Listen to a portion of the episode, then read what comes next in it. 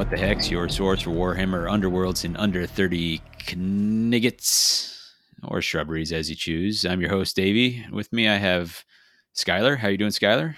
Doing pretty great. And Brian, what's going on? What's up, what's up? We are coming to you for some context. We're uh, recording on the 19th of December. You will be hearing this if you listen on the day of release on the 24th of December. So we're getting right towards the end of the year. This will actually be our last episode of 2022.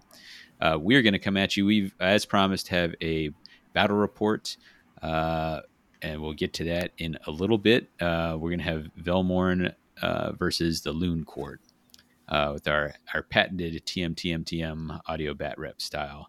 Uh, before we do that, we're going to do our usual segments. We got some community shout outs. Uh, gentlemen, who's got something they want to shout out? Well, I'll just put out a reminder for our tournament on January 21st here in Madison, Wisconsin. If you're in the area or within driving distance, please consider coming out.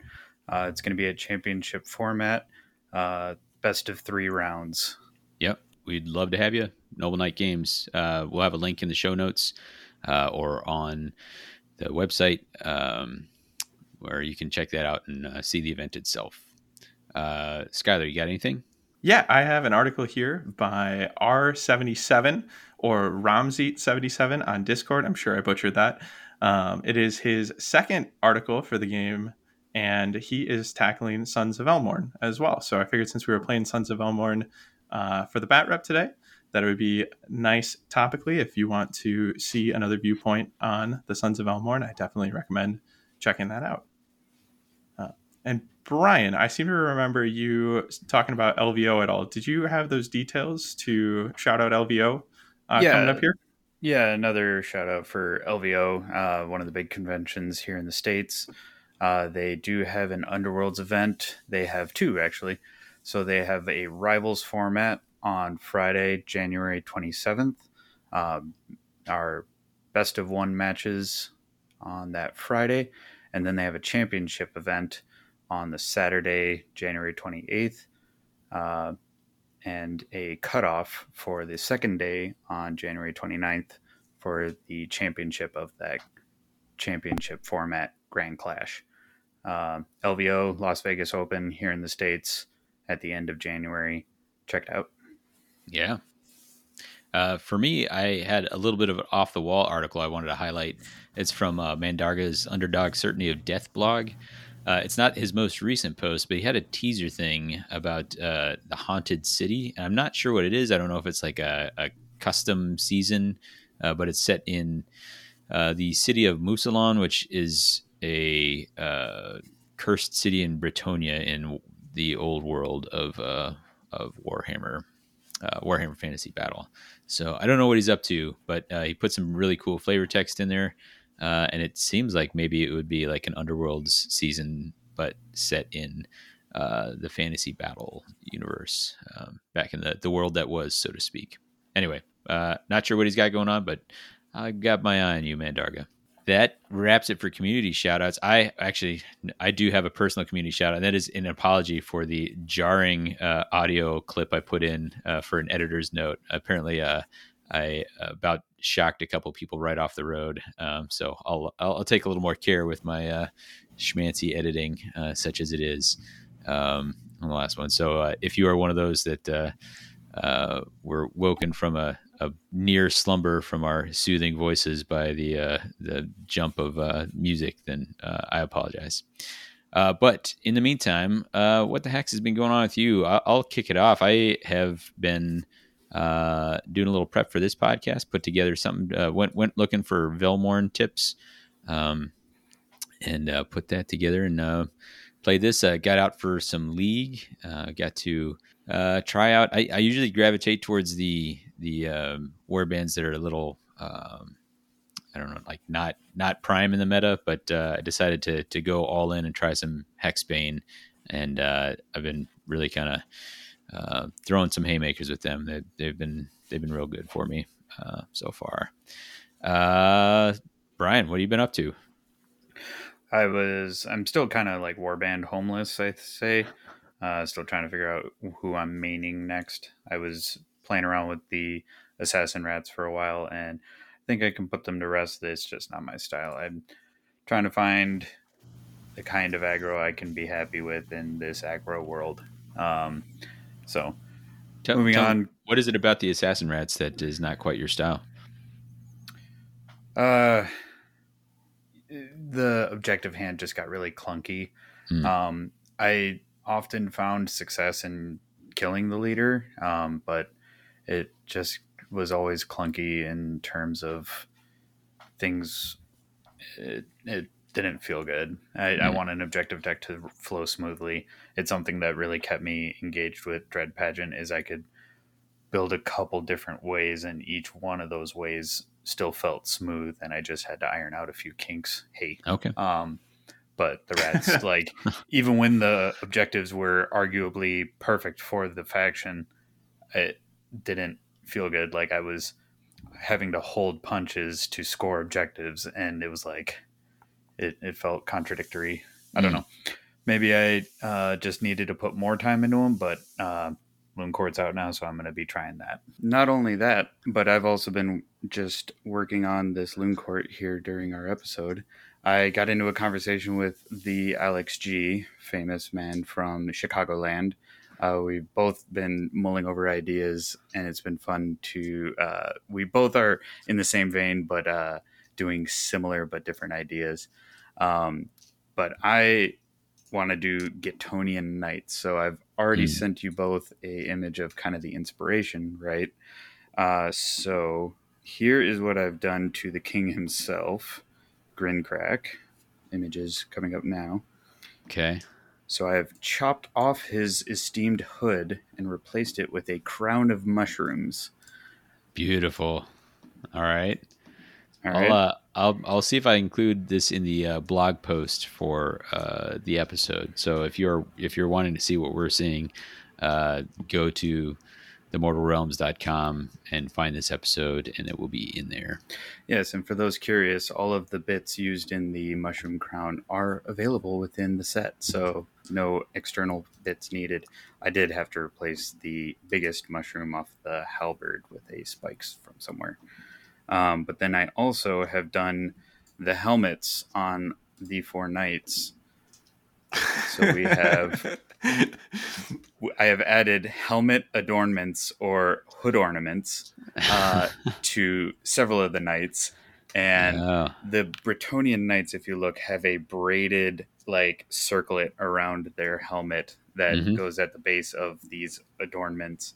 And I'm gonna make them spiraled color. I'm gonna do like a bifurcated color scheme on each one of them, each one a different color, and go nuts with the painting.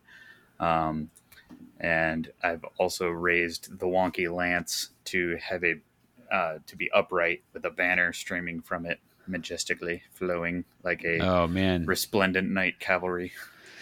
these are great, Brian. I, I uh, I'm excited for people to see these completed, and uh, I think they're good enough that you are locked into Loon Court. You're not allowed to take something else. I just hope that I don't despise every moment playing as them.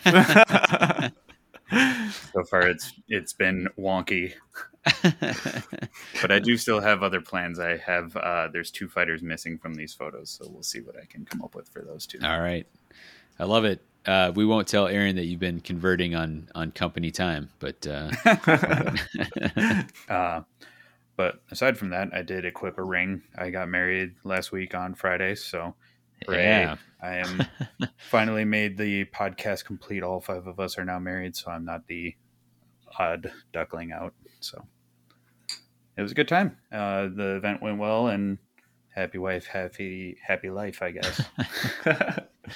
that leads uh, right into to me on this end. Uh, best manning for you alongside the other co-host Josh.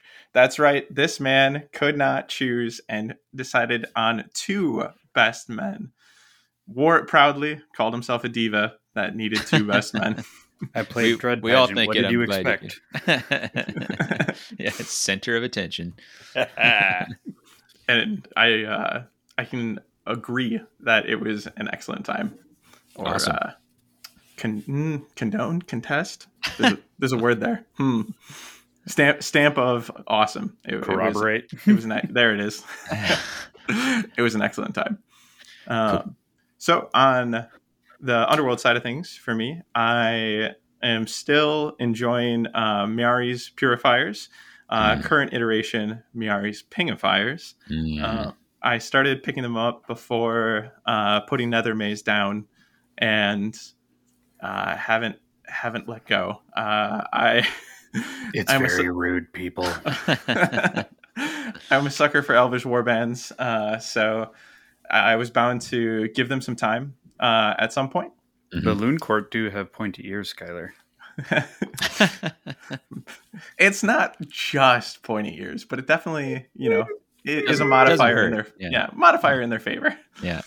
Um, but with the Myari's uh, Pingifiers build I've been running, um, I think it's time to finally put paint down on these models, and I'm gonna say it here so that the podcast can hold me to it. Uh, it's my next it's my next paint job, and I am excited to uh, approach. Like I have a scheme all calculated out. Uh, It's Mhm. going to be based on Avatar: The Last Airbender, Ooh. and uh, each of the four are going to be assigned a tribe from Avatar. Uh, so, for example, we've got Bahannar. He's going to be Earth tribe. We've got Senaela, who's going to be my Fire tribe. Uh, Myari himself, Air tribe. Uh, I'm actually going to try shaving off his tail and putting a an actual Airbender arrow on his head, filing that down, or doing a head swap, one of the two. I think I'll start by trying to file it and see how terribly wrong that goes. uh, and then last but not least, Ailenn is going to be my uh, water tribe fighter. So um, it took me a year to paint Skaeth's Wild Hunt. we'll see how long it takes me here. Yeah, it's Uh, fine. they do look great. So I look forward to another warband done. Uh, probably have them ready by uh, our tournament in January. Yeah.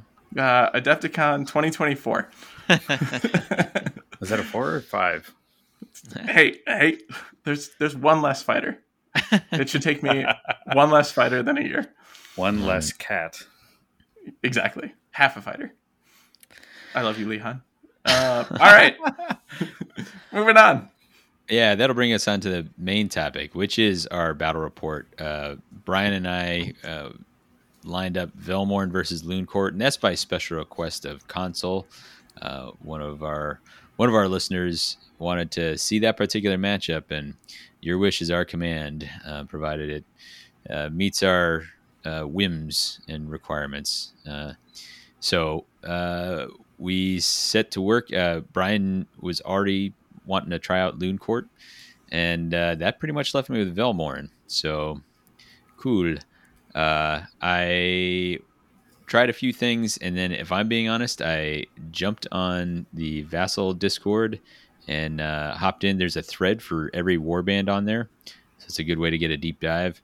And uh, I went there. There wasn't a lot of recent builds in there, but I uh, I did find something that Chad had put together. Uh, quite liked that, so used that as a basis uh, for mine. But uh, Skylar, I think we're going to have you uh, run things from here, and we'll uh, we'll uh, answer to your to your commands from here on out. All right, here we go. Grabbing the wheel. Get ready for a bumpy ride, everybody. So, um, first thing I want to talk about is I want to uh, go into your builds with you. So, I'm going to kick off with Brian. Tell me a little bit about choices you made towards Loon Court. What's the goals of the deck? Um, what cards stand out to you as as key to those goals? Um, and anything else you want to tell me about kind of your decision making process in um, your initial build here? So these are the decisions I made. I'm not saying they're good decisions, uh, but what stood out to me was the like hold objective one, two, and three. Uh, they have a couple cards in faction that do that, and I was like, "Hey, let's just go all in." I come from Zarbag, so let's uh, try and see what the new goblins can do. So I went with the um, hold one, two, and three in faction cards, as well as um, tactical supremacy one, two. Um, I was half tempted to play hold objective one and two. Uh, also, Whoa, whoa! was, I was like, ah, pull back from that. Yeah. Um, but then, so that kind of informed a lot of the decisions going forward. Um, I also had supremacy and path to victory in there. Um, but that meant if I really want to hold one and two, then I was also taking Dark Inversion, uh, Drifting Tides, Confusion, uh, the usual hold objective tech. Um, couple other things. I did try to explore the quest cards a lot. I wound up taking like five quest cards in my surges. Mm. Or like I think there was five quest cards, but five of the Loon Court surges were in my surge pool. Um, that comes up later. Um, and the what was the other tech I went into? I wanted to do hold objective and counter punch. Uh, so I brought blind gamble, opportunistic reprisal, and stab, stab, stab again. So I was trying to make sure that uh, once he invaded, I was going to get effective hits. Yeah, opportunistic reprisal being that one that if uh, if I have a staggered fighter that do I have to miss or just make an attack? So it's a reaction after you make an attack action on one of my fighters and your fighter is already staggered. Okay. But what's neat about that one is I choose any one of my friendly fighters that has range to them and they make an attack against your fighter that just made the attack action who's mm. also staggered. Very nice. Yeah. So, uh, when you were building, what uh, plot deck did you go with? Uh, I went with Fearsome Fortress. Wanted to test that out because that's where opportunistic reprisal was. Um, there was honestly a few cards in there. Um, I don't have the deck in front of me because I did make changes. so, uh, but Fearsome Fortress looked fun. I think it um, has more potential for certain war bands, and I wanted to see what I could do with it just play with the new content, new toys. Yeah, absolutely. I'll ask you more about those swaps a little later. Mm-hmm. All right, Davey, you're on the spot. Uh, we kind of heard how you arrived at your basis for your Velmorn deck, um, but what did you keep? What what did you like about it? And um, you know what what kind of key cards uh, go towards your goals here? So what I latched on to with Chad's build was that he elected to pair them with Tooth and Claw, uh, Tooth and Claw is a great deck for these guys if you are really trying to uh, chase the lots of dice to get the crits to inspire to trigger those Grievouses and that sort of thing. Um, if and uh, on top of that, some of it's occurring at Gambit speed um, with uh, internal surrender and such.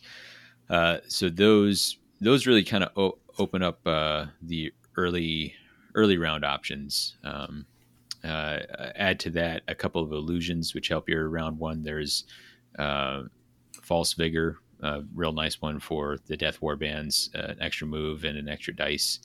And then uh, phantom darts comes in nice for this warband too, um, because it uh, it gives you the chance to get a supported attack with positioning, or if Velmorn's already gone, then any of his Graveguard can then be making a, a fairly accurate ranged attack um, and kind of fish for crits to get uh, both Velmorn and the uh, attacker inspired. Um, uh, those paired with uh, the warband has a couple of uh, pretty decent in-house uh, end phases. Um, here, I'm thinking of protected inheritance, which is two enemy fighters are out of action, and you have one objective in your territory and uh, hereditary claims, which is you have two objectives and one of them is not in your territory uh, or one or more is not in your territory. So that those are those are relatively uh, modest hold uh, hold objective style ones, and uh, so they pair nicely with Path to Victory as well.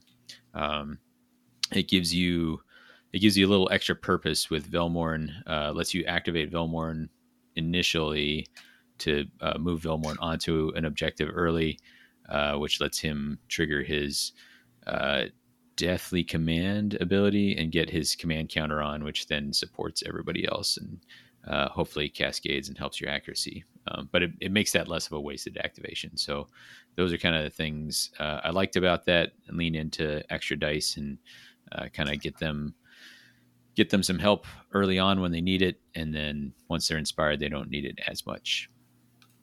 Do you lean into any amount of Surge Engine tech in there? Uh, well, there's there's a real uh, crazy one. I had to talk to Chad about this. Uh, it actually includes uh, it does include Praetorian, which uh, is the one that lets him uh, rush up to if somebody's attacking um, his his dad and attacking Velmorn. he can come and be the target of that instead, which is pretty pretty cool. Um, and it can trigger multiple times. And then there's a weird one in there, horrifying armor, and this is uh, minus one wounds to a minimum of one, and then minus one dice from adjacent enemy fighters' attack actions. So that kind of pairs pretty nicely with Praetor- Praetorian, where you can run in and make somebody less accurate. Uh, it also has the weird corner case thing of making Jedrin not a large fighter, and so if you do end up giving him giving him up, then uh, you uh, don't lose two glory for the um, for the bounty, just the one. And then uh, if you happen to have it on Jedrin for the purposes of partial resurrection or a different fighter uh, for the purposes of, oh, actually, check that. It, uh, Rise Again does not have to be used on a Graveguard. So uh, Jedrin can get brought back by partial resurrection.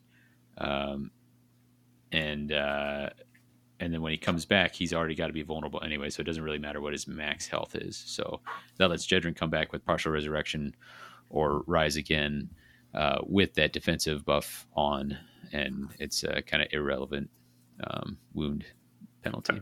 Fascinating. I yeah. like that tech. Yep. Nice. Rude. Rude indeed.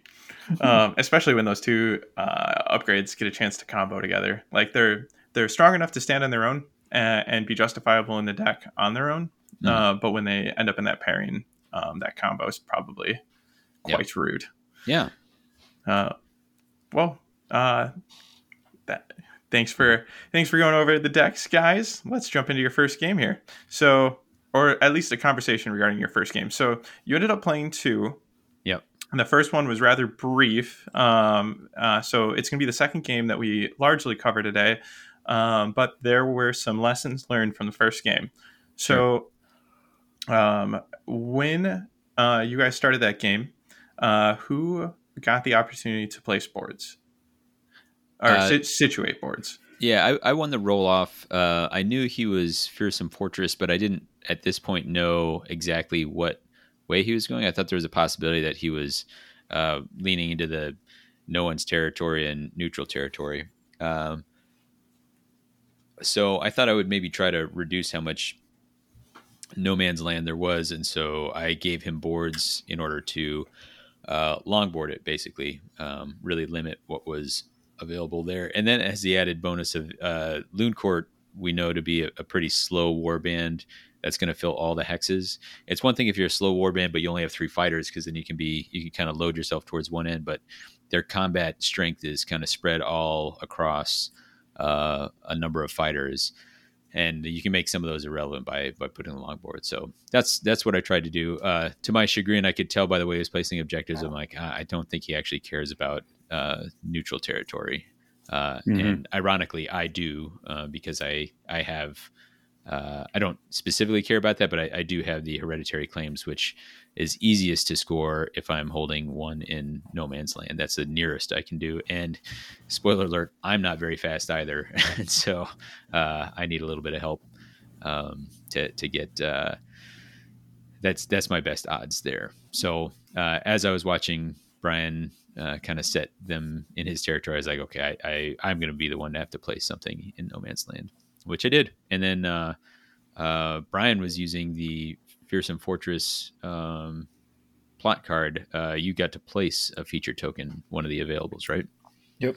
Yeah, if I remember correctly, the way the boards wound up, and as I, uh, the way the objectives wound up, and as I said, I was teching into hold objectives one, two, and three. So heavy priority on those numbers coming up in my objectives or in my territory. the because I was planning to sit back, I wasn't planning to invade much. The I believe objective two wound up being the center of my triangle because uh, I, I was able to get a triangle off in my territory. Uh, so having three objectives securely back in my territory where Davy couldn't mess with my deploying the objectives. Yeah. And objective one wound up being in no man's land placed by Davy. Um, I think the other two were four and five or three. um, so Yeah, basically when I put the feature token down, I just put down the snare hex or the Yeah. snare, yeah, to maybe offer a dumb idea for him to go and stand on it, uh, being the one feature token available in No Man's Land. Um, might help set up stuff like opportunistic reprisal. Yeah, I mean, and anytime that we're in a longboard situation, there's less ability to kind of avoid something like that. You're gonna have to be battling in and around it, and may get forced to go through it or something like that, or or get Yep. driven back into it. So So All right, so now that we've covered kind of what the board situation looked like for game one, and longboard going to be an uphill battle for for Davey for sure, uh, and potentially exactly where Brian wants to be seated uh, with the objectives on his side. Um, what was kind of the overall arc of that game? Uh, I understand it actually ended pretty briefly.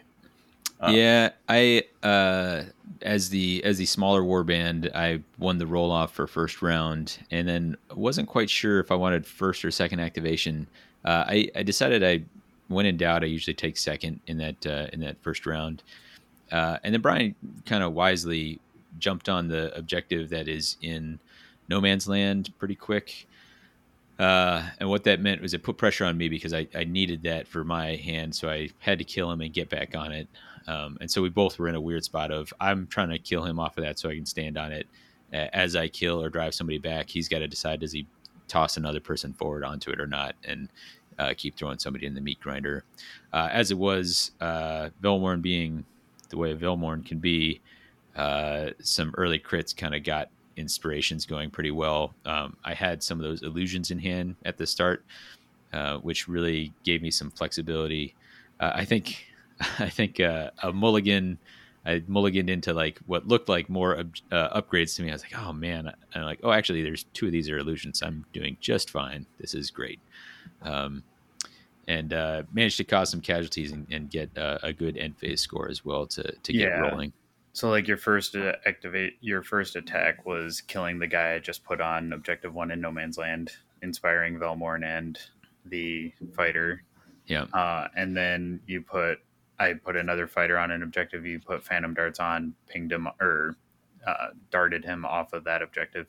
So it was like I just couldn't keep up with with no scurry mechanic. These guys struggled to hold objectives like that. I had uh, some push tech in hand that just wasn't r- triggering. Like the situation just wasn't calling for it, or fighters were too far back due to the long board that they weren't able to scurry up, uh, even with the push tech to retake objectives. So, Yeah. uh, it all kind of came to a crashing halt when at the end of round one, his final. Was it end of round one or beginning round two? But We, we were uh, in the Thane- beginning of round two. Thane was inspired and got to do a big old scything. scything and killed Grib, Grinkrak, and another one of the uh, Yeah. goblins. So that was we're we're good. We're good. Yeah. It was zero to ten at that point. Yeah. Uh, so Oh boy. uh, some of the changes I made immediately were to um, get rid of some of the cards that were niche on wording. I did double down on uh, opportunistic reprisal, though. I wanted to try and double down on the ability to um, get attack actions because I had to spend all my activations moving. Yeah. Yeah. Round game two here. Yeah.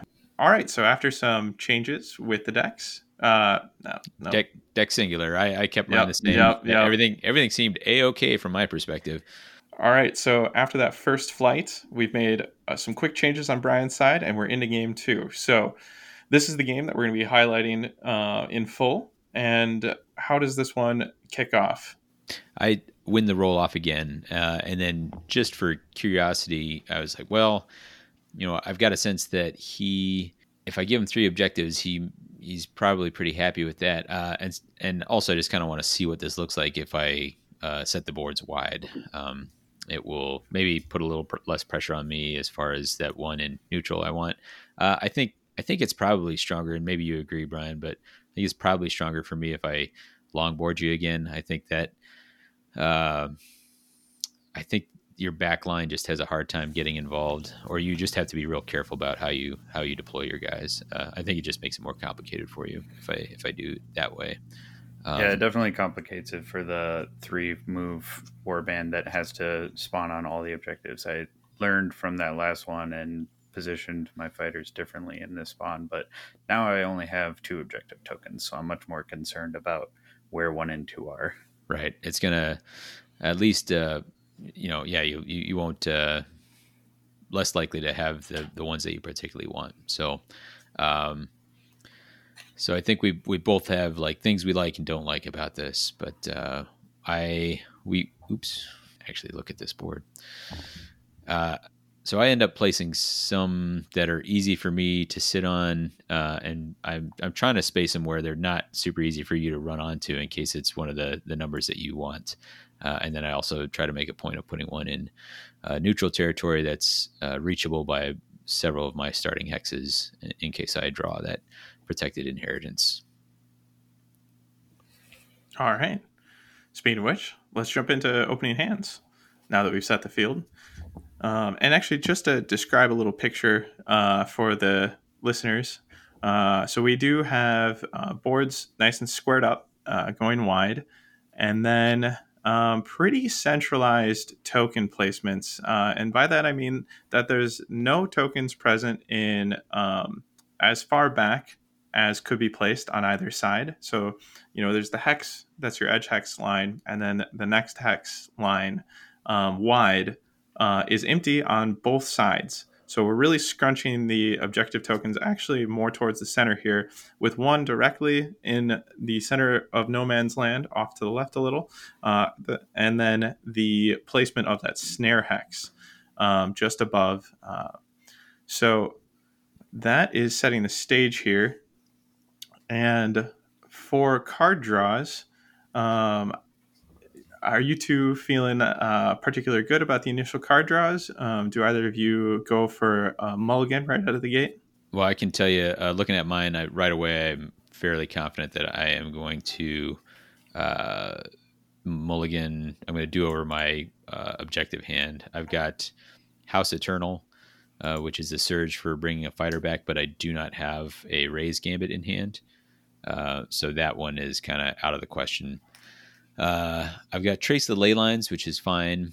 Um, the way Vassal is set up, uh, there, there's there's still some confusion about exactly how to uh, place objectives. Uh, there's some readings that say you get to take a look at the numbers on the ones that you place.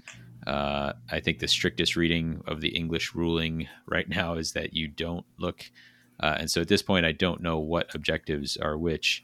Um, and yeah, so, our objectives are still face down. Yeah, would much uh, rather they be up right now. that's it. That's it. Trace the ley lines is yeah pretty doable. And then protected inheritance is uh, the one that uh, which I've been kind of saying this one wrong, um, but uh, this protected inheritance is the one that wants two enemy fighters out of action. Uh, against Grinkrak, that's doable, but needing to kill two before I'm my accuracy is up is is not great. So I've got one objective which is unscorable with my current power cards, one which is very unlikely. So that's a that's an easy decision for me. Um, a little harder is my power cards. I've got Darkwater Anchor, which I like. Basically, I've got three upgrades, uh, an illusion, so a fourth upgrade, but we won't really count it. Uh, and then uh, there is unfair fight, and this is this is a pretty good one for them. Uh, you can react to if you've got a supported attack, you can react to stagger the target and get Grievous. So um, Velmorn activating early can really uh, make this available for any of your attacks. Um, other than other than poor Jedrin, uh, Jedren's gonna get, get that support the hard way. Um, so yeah, I I, uh, I tossed the objectives, uh, drew into Relentless Unity. This is uh, I need a successful supported attack or uh, unsuccessful supported defense, uh, as in uh, an attack has to go my way, one way or the other, uh, as long as there's support. Risky strategy, uh, which is not going to be great for me on this. That's uh, uh, three upgrades on a vulnerable fighter for two glory, and then path to victory, which feels relatively doable. So uh, definitely an improvement on the do over, but mm, only barely. All right, and Brian, over to you. So my failsafe card in both decks is Pure Carnage, and I had the lucky fortune of drawing that here. Normally I would mulligan that immediately, but I also had my two easiest surges, Contest of Equals and Run 'em Down. Run 'em Down being the quest surge to uh, perform a successful charge action. So that was a nail biter. I decided to keep my objectives there. Meanwhile, Yeah, for my That's uh, I'll jump in for a second there. I, I Mhm. know those are your easiest surges. The one thing I don't like about run them down is that you got one shot at that, uh, and that feels like one that is more scoreable if you have accuracy support, which you may or may not have in your in your gambits. I'm not sure, but uh, I I it's tough to mulligan two scoreable surges. Um, but I, I I and I even remember at the time you're like, I this might be a bad decision. Um, so it, it's tough to carry that third end phase the whole way. But I, oh I- yeah, I'm not saying it's a, I'm not saying it's the wrong decision, but I, I, I see why it was such a hard decision. yeah. Well, given the last game, I was pretty confident bodies were going to drop. um, so then I ended up keeping that objective deck besides my conscience, and in my object power hand, I had Great Strength, Guardian Glaive, Curse Boarding Pike, Blind Gamble, and Bolt Pylon. Um, I just didn't feel confident enough having three upgrades, so I cycled because I also was trying to fish for Dark Inversion in case uh, the cards did not come up my way. Hmm. So I mulliganed the power hand and got Duel of Wits, Opportunistic Mob, Stab, Stab, Stab again, which is excellent for run them Down because it allows me to step, step, step again. And I don't won't trigger with run them down because that next attack is not a charge attack, but um, it is it is uh, Yes, uh, it's a it's a great card regardless. always Brian necessary disclaimer read the cards. um, and then I also had uh, what is that? The so gnarlwood tusks and makeshift bombardment. That's right. So for those that don't know, out of the destruction uh, Grand Alliance cards, opportunistic mob is a draw two power cards after a successful attack action that took out a f- enemy fighter, and you had one or more supporting fighters. One of the cards I'm going to ask you about is Blind Gamble. Um, how do you like that card in the Gnarlwood season? I don't like it because you used it against me with the my Ares Pingifiers. Thank you for the inspiration, is why it's here. And it is much easier to get off than opportunistic reprisal. Gabi. Yeah, I I love it.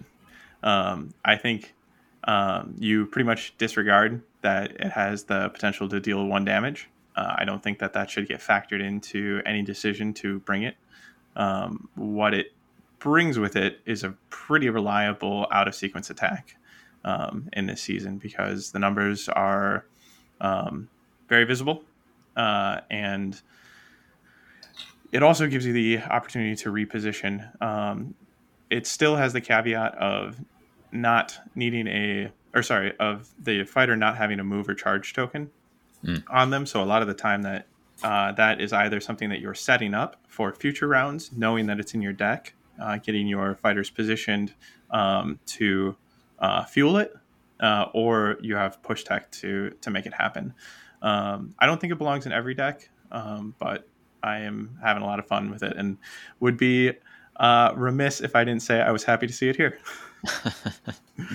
Um, so I kind of hope it comes up.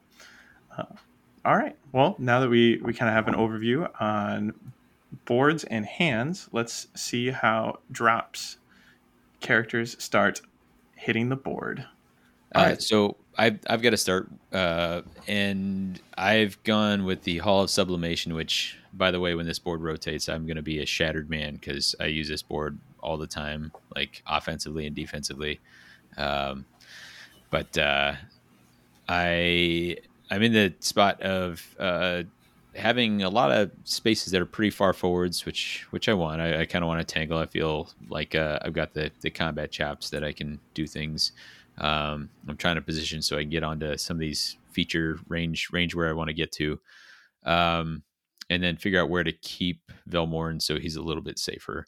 Um, so in short, I uh, my least important fighter, in my opinion, is uh, Marshall Falk. Um, Helmar is just slightly better because he gets cleave, which actually against this warband is uh, kind of handy. So I've got Faulk further back, uh, and everyone else kind of pushes forward. The the real the real tough decisions are mostly where does Thane go versus where does Jedrin go. Uh, and I decided to put Jedrin up front. Uh, I might reverse that in future. You know, Thane Thane is uh, resurrectable too, and uh, Jedrin Jedrin uh, has some tech that I'd like to have him live long enough to be able to leverage. But yeah. So, meanwhile, for the goblin deployments, I put Skull and Skulko and Pronk in the back. That's the Squigapult. Um, I was using the Profane Larder. The lethal hex is towards the back, away from No Man's Land. Um, I put Grib actually pretty far back since he has range four. He is within range to pounce onto now that we can see. Objective one is in the No Man's Land. Objective two is in my backfield, and objective four is also in my field. Uh, three and five are in Davy's home turf. Um, so Skulko and Pronk and Snorbo, along with Grib, make up the, my back ranks. I have Grinkrak in the center, Burke and Nags, the Dangle Bros, uh, front and center, along with Grinkrak. I put Grinkrak next to the Snare Hex because I thought, just in case there was some weird chance that he might wind up going there and getting staggered, again, trying to set up opportunistic reprisal. Snark being way off on the flank. All right. And I notice, uh, Davy, your placement, because so with the numbers of the warbands here, we have uh, Brian at seven number or seven fighters and you at five, uh, meaning Brian's got to fill the board. So it's about revealing early, you know, what he's all right with you seeing and having to kind of actually plot out where his key fighters are going to land mm-hmm. um, over the course of that puzzle. You know, what do I show? Um, and, you know, where are the key fighters going to land? You have a little more flexibility. You're going to have two open um, drop zones uh, or uh, starting hexes, and you avoided um, kind of the the back and the outer edge. You are in a very forward position overall, so very much so. Uh, f- from a specter standpoint, you've taken the position of being the aggressor. Um, you've prepared yourself uh, immediately to invade um, and start trying to drop or or not orcs, grats. Yeah. Um, same fungus though, right? Right? Yep. Yeah. Probably. Allegedly. Allegedly. Um, okay. So, do you think that that is um, a decision purely made here, knowing that you're going to be the aggressor, uh, or do you think, um, kind of with the deck that you've built, most of the time you're going to be positioning yourself um, as forward as possible? Uh, no, there's definitely times where I will be further back. If this was the Gnarl Spirit pack, I'd be uh, pushing towards the back, expecting to be more aggro objective style. Um, with these Grots, uh, particularly this being effectively the second of three games, although there are some changes. I presume he's kept in supremacy, uh, and I don't want to sit back and give him an easy supremacy or a hold one and two or, or whatever he may have. So uh, I need to be able to uh, brawl with him as he goes for those. Um, one thing that I like that Brian has done here is that he's got uh, Grinkrak forward because Grinkrak starts on two block, and that's a that's a pretty formidable stat line for me to have to try and grind through, especially early. Agree. All right. Speaking of early, let's see who gets the first activation here. So it looks like the roll off is won by Davy here with the crit for simply having the um, fighters first on the board. So it looks like you make Brian go first. I do. Yep. Yep. So I started off with Snorbo charging onto objective number four, uh, heavily supported, but trying to get one of my backfield guys up onto an objective, keep everybody forward, and he's trying to take a shot at Jedrin, his most forward fighter. Key here is that Snorbo could stagger him. All right, let's see how that attack goes. Not great, Bob. Uh, yeah. I do like this as a as an early thing. He gets on an objective. He has a chance to chip damage and stagger, which is sets up uh, the later round, but doesn't pay out. Yeah, it's kind of a 50-50. So At the very least, uh, on that objective placement. So it's almost Yep. as if that additional setup was bonus to just getting your positioning going. Yeah. Uh, it's me next. I go for a move with Velmorn, get onto an objective. Uh, I'm getting ready. If I can get a kill, then Path to Victory will be doable. Um, and that also gets my uh, command counter out. All right, that makes sense. No power cards going down quite yet. Um, we do have a run them down uh, quest coming into play from Brian. Who's that going to land on? Right onto Grib Donwonky Lance. Yep. Uh, you can't put quests on to fighters with mover charge tokens, so I figured just get it out early. Grib is safe way in the backfield, so it's also a threat to anybody who tries to charge up onto objective one. Grib is in range. And for those uh, who don't know, run them down. I'm just going to read it real quick. Um, this is the quest surge that says uh, if this fighter is taken out of action, uh, add this card to. Oh, sorry. No, that is just part of the quest dialogue there. Um, uh, that's you know if the if any fighter that is ever given a quest is taken out of action, you're able to regain the quest card. Um, but this specific quest does score this immediately after this fighter's successful attack action made as part of a charge action. Run them down. All right, so that comes out, and it looks like we move straight on to second activation. No power cards on either side. So Brian, bringing Grinkrak up with a move. What's your thought process there? Just moving him onto objective one. Grib is still behind him, ready to pounce on somebody if they go and bully Grinkrak.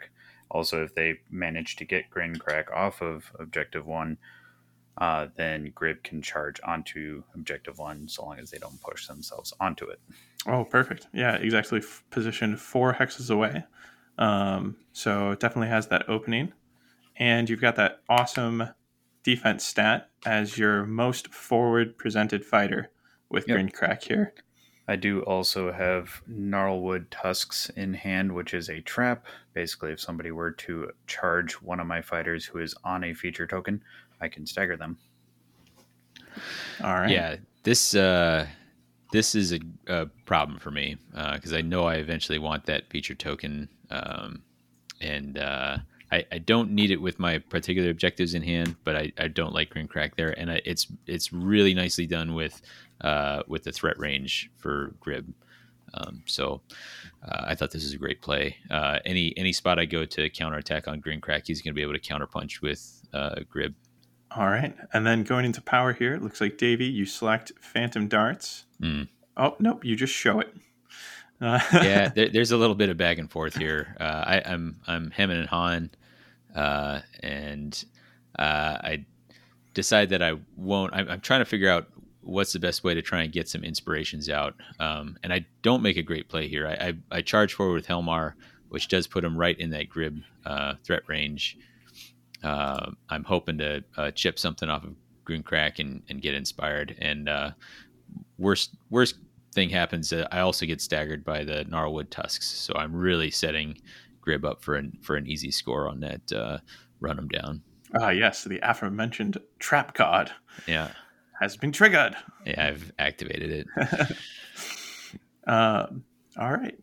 So that attack is about to be bolstered, it looks like. Uh, you're reacting uh, to it with Unfair Fight. Yeah. So uh, what's a, what's good here is that uh, I'm already supported, so I'm two fury supported. This uh, unfair fight gets me a reroll because he's staggered. I will set him up for later, uh, and then also essentially makes me grievous too because I already have grievous. So I actually could could one shot Grinkrak here um, with uh, my two dice with a reroll. Oh, Uh, you know what? I would have forgotten in the moment that Grievous um, gets applied twice there, that it actually stacks there. Uh, I know it does, um, Yeah. but it's only been along uh, for, for my time with the game just Yeah. just recently. Uh, Unfortunately, I, I don't get to do one of my favorite things, which is to deny somebody duel of wits until the very last of the round. Oh, Brian do actually, I Brian know actually it. gets to trigger his pretty early. Yep. So we Uh, had Gnarlwood Tusks into unfair fight, triggering Duel of Wits. It was Yeah. a little fun back and forth. All right. So grabbing your two cards, dice are coming down. The attack's going to go through. No more delay there. Yeah. Um, and we have two smash rolled. Yeah. Ah, hate to see Yep. it. Uh, and then a reroll into a single support, which is actually possible, but my odds are super low because uh, Grinkrak's having none of it. Absolutely none of it with a crit shield defense. Yeah. All right. That that exchange went pretty poorly for me. The the only bonus I get is that Green Crack is still staggered.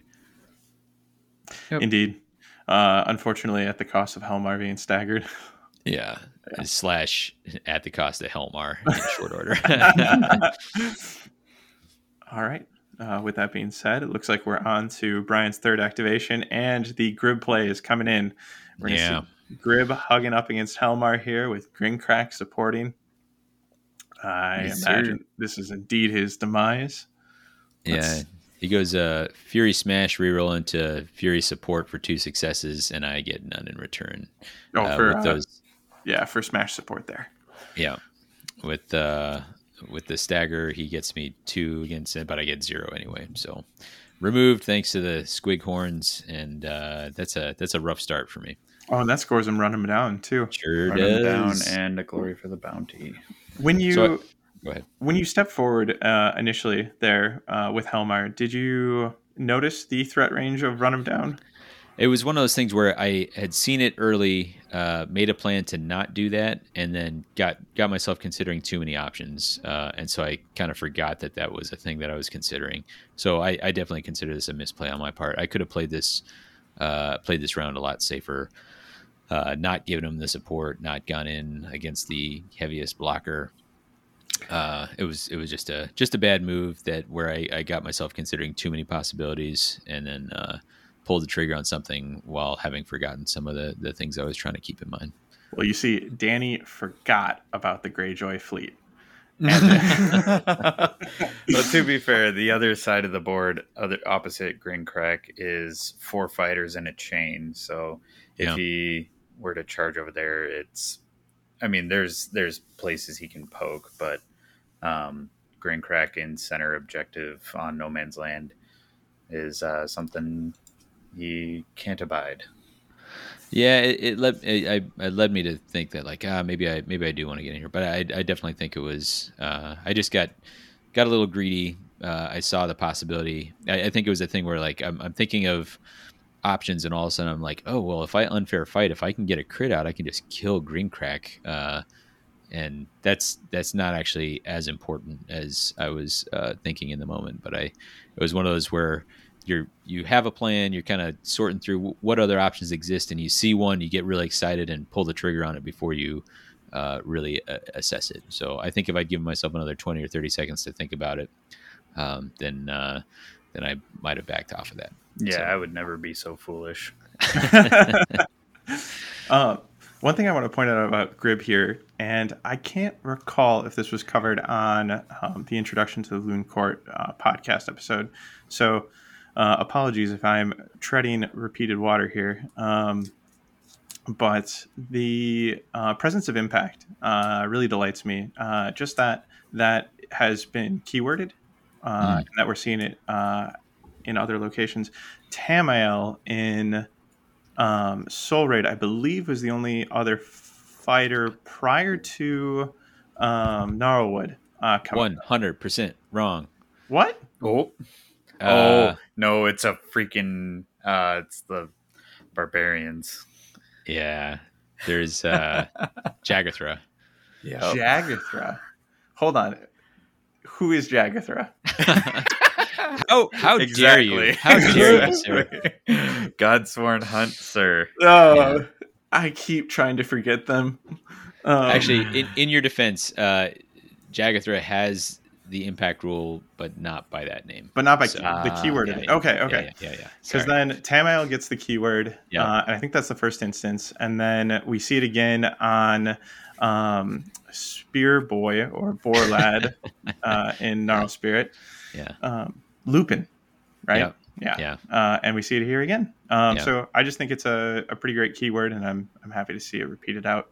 Yeah. Um, so with that Inspire, uh, threat range on him goes up to five. Uh, We go from one shield to two dodge, and we gain some accuracy here. Both attacks uh, gaining a dice, uh, Yeah. up to three fury and three smash on the Yeah. I really hate this because now that Lance is uh, more accurate, and if he gets a damage upgrade, then he's he's gonna uh, be a real problem for me. Indeed. Um, ooh, excited to see if that plays out. Yeah, So we I'm not. have the uh, Brian gets to draw a another uh, objective as a result of the quest scoring. So he's uh, back up from a hand of two to a hand of three. Um, Not only that, but I also get to do opportunistic mobs since Grinkrak was supporting that. I get Yeah. draw two more power cards. yeah. Uh, Brian was talking about building this deck, and he's like, "Oh, like this reminds me, I can score opportunity, or I can uh, uh, include opportunistic mob." I'm like, I literally cannot think what that card is, uh, and uh, yeah, so uh, you triggered both Duel of Wits and opportunistic mob in this round, which is a pretty nice start. So you're two glory up, and you have a strong power card advantage. Mm-hmm. all right, and it looks like um, into power we have um, no power card immediately being played by Brian. Uh, over to Davy on Phantom Darts again. Yeah, Uh, and this time, not for not just for show, we have the Marshall Falk receiving Phantom Darts. Yeah. No, What's that? uh, I've been uh, bamboozled. Uh, no, no, you, you're you're eventually gonna be. Well, maybe you're right. Yeah, it ended I- up on brought Thane. I'm gonna. Uh, okay, yeah, on to Thane. And So the idea here is that uh, Thane, as a graveguard, has supports from his dad. Uh, if I can land a crit with this attack, uh, I'll get Thane inspired and uh, Velmorn inspired. And getting uh, getting Thane inspired, I move him over onto the other objective, which gets him uh, near. Brian was talking about his uh, ooh so scary wall of goblins over there, and I was like, that's exactly where I want to be with a scything attack. So if I can get over here, stand on the objective uh, for short term gains, and then uh, if I can land a crit with this, then I'll, I'll be in a great position to charge next round. I love the setup there. So the charge uh, is playing out here. We have dice getting thrown, and a nice crit success and support results coming in Yeah. from Val um, from Velmorn's side. That's exactly what you want to see. Yeah. So this isn't going to be defendable. Yeah, Nags takes it right in the brain, and uh, I get the kill that I need for Path to Victory. I'm standing on two objectives. I'm feeling real good. I've inspired Velmorn. I've inspired Thane. Uh, I'm about to also score Relentless Unity because this was a supported attack that was successful. So uh, I'm gonna even it up, uh, and I'm gonna be in position for Path to Victory. Uh, things are feeling pretty pretty great for me uh, right here as far as uh, that exchange. I'm, I'm feeling like I after uh, after an early blunder, I'm I'm kind of positioned well. The other thing about this was I, I really thought about uh, continuing after Grinkrak with Grinkrak being staggered, but I realized that if I hang out there um, on that side, then I'm giving uh, I'm potentially giving those two fighters who are his two better fighters chances for like charge free like attacks without having to charge right like if I hang out there, then Gribbs can use that lance. If he gets a damage upgrade, which the number of power cards he's got in hand, uh, I, I could just be setting him up for next turn to really get some work done. So I'm like, you know what? I'm gonna I'm gonna do work on the other goblins, and I'm gonna make them have to charge uh, from where they're at to do anything. I liked your first plan. and after uh, Duel of Wits and Opportunist Mob does some work here, that's that's a hand of six Yep. uh, that we're trying to account for. Yep. absolutely. And then after the after that charge uh, pays off, looks like you drop the Darkwater Anchor I do. down Uh, in its position on Thane. Yeah, Thane is on the objective that is most vulnerable. So if Brian decides he's going to counterattack with uh, Burke, uh, or if he's got a speed boost, maybe um, the guy with the squig on a stick. Uh, it, that that guy, I, I just want to make sure that I don't get pushed off that because right now I, I'm like uh, nobody can get at Velmorn. Somebody could theoretically get at Thane. If I guarantee that those two stay, then I got Path to Victory locked up. There's no way I can't score it, right? Right. Oh, I would have thought. Yeah. Let's find out. So, um, still in power here. Uh, Mhm. Going into Brian's fourth, uh, we have makeshift bombardment coming out. Yep. Brian, walk me through this one. So, makeshift bombardment. Basically, I choose a friendly fighter. Uh, they and an enemy fighter within three hexes of them. I can either stagger the enemy fighter or push them away one hex. So it's kind of a uh, three range distraction or setting up stagger. Do ultimately choose to stagger. Staggered Jedrin. Jedrin. Yeah. Yes. All right. In the front line. And then And- for your fourth, uh, it looks like you take Skulko and Pronk. Is it Pronko? It should be. All Let me tell you what it should be. uh, up to an objective placement. So now you're sitting on uh, three. You're sitting on, let me just take a look here. You're sitting Objectives on one, two, and four. one, two, and four. All right. So fast forwarding then uh, into power, going into fourth for Davy. hmm Uh, we're getting ferocious bite out on Sir Jedrin. I'm gonna walk that back actually. Um, so why did you choose to stack your Jedrin going into your fourth, and then not, you know, uh, capitalize off of it essentially? Uh, simply, I initially kind of took the internet at its word and uh, thought that makeshift bombardment was a long range distraction. Uh, so I initially tried to shuffle Jedrin forward so that I could charge Skulko and Pronk and fire at Jedrin. Uh, you have to push the fighter away, so I could not distract him forward. Uh, so instead, I just chose to stagger him.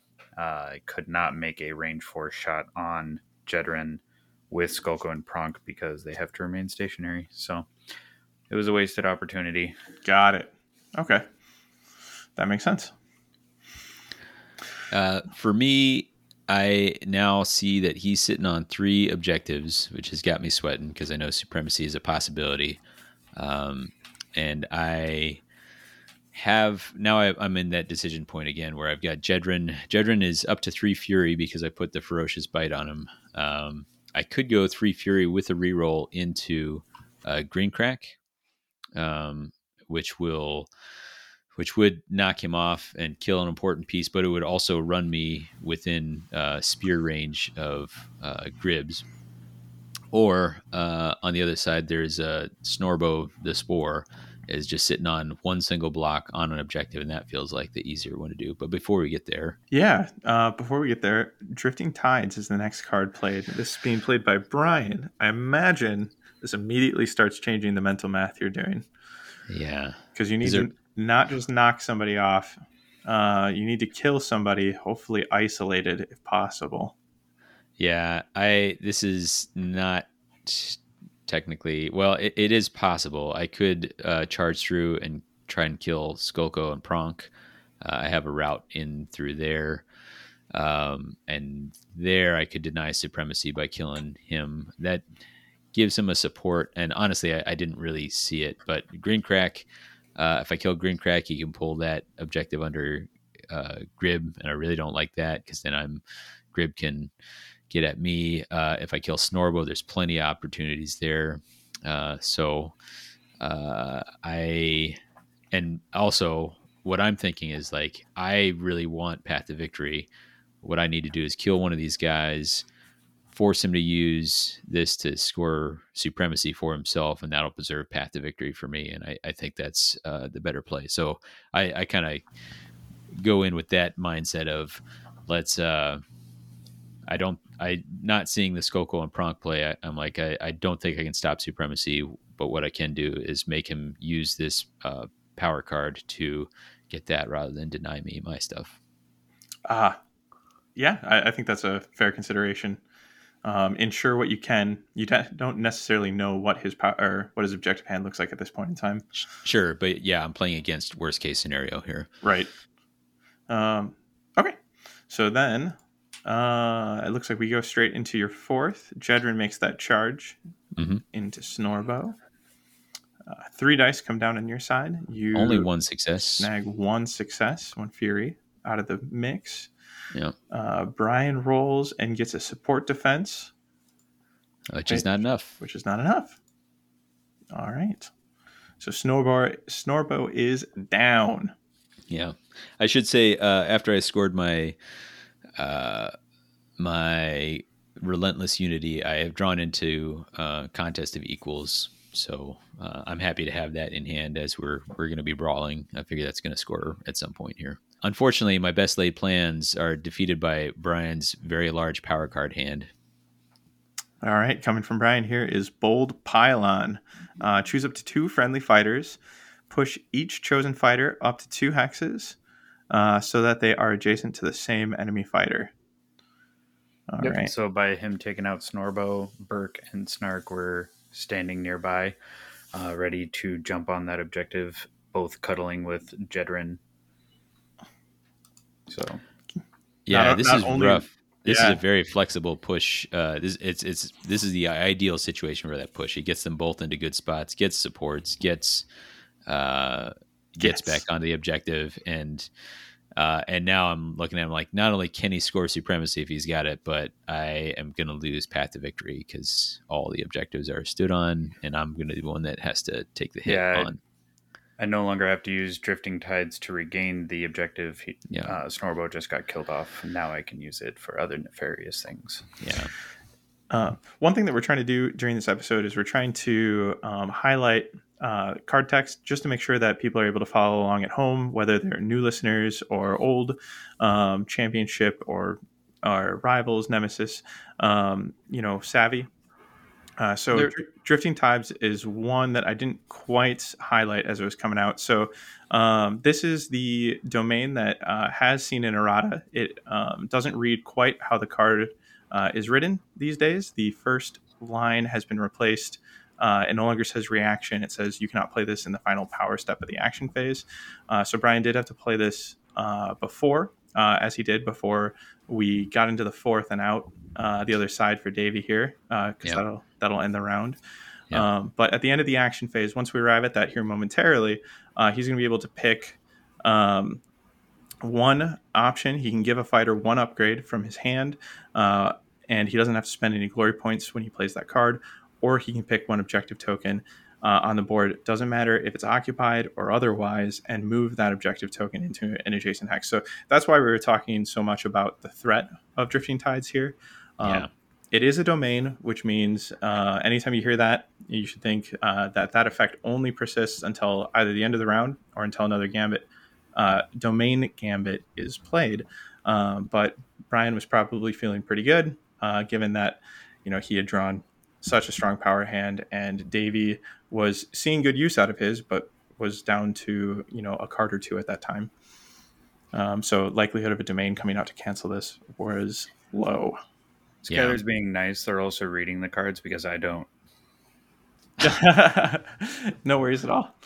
Um, uh, yeah, the uh, I, I'm holding out a secret hope that like, you know, I'm like ah maybe because Brian actually does pause to read the card at this point, and I hear him read the upgrade uh, portion and like consider it for a moment. I was like, oh, maybe, maybe he like there's no way he's going to pick that. He's got two glory that's unspent, three power cards. He's probably going to score something in the end phase. He he can play anything out of his hand that he needs to, uh, and so wisely, Brian does uh, stymie me.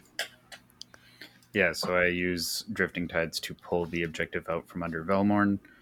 I we go into scoring. I score questing gets, which require me to hold objective one and two, which I or do. have scored three quests, right?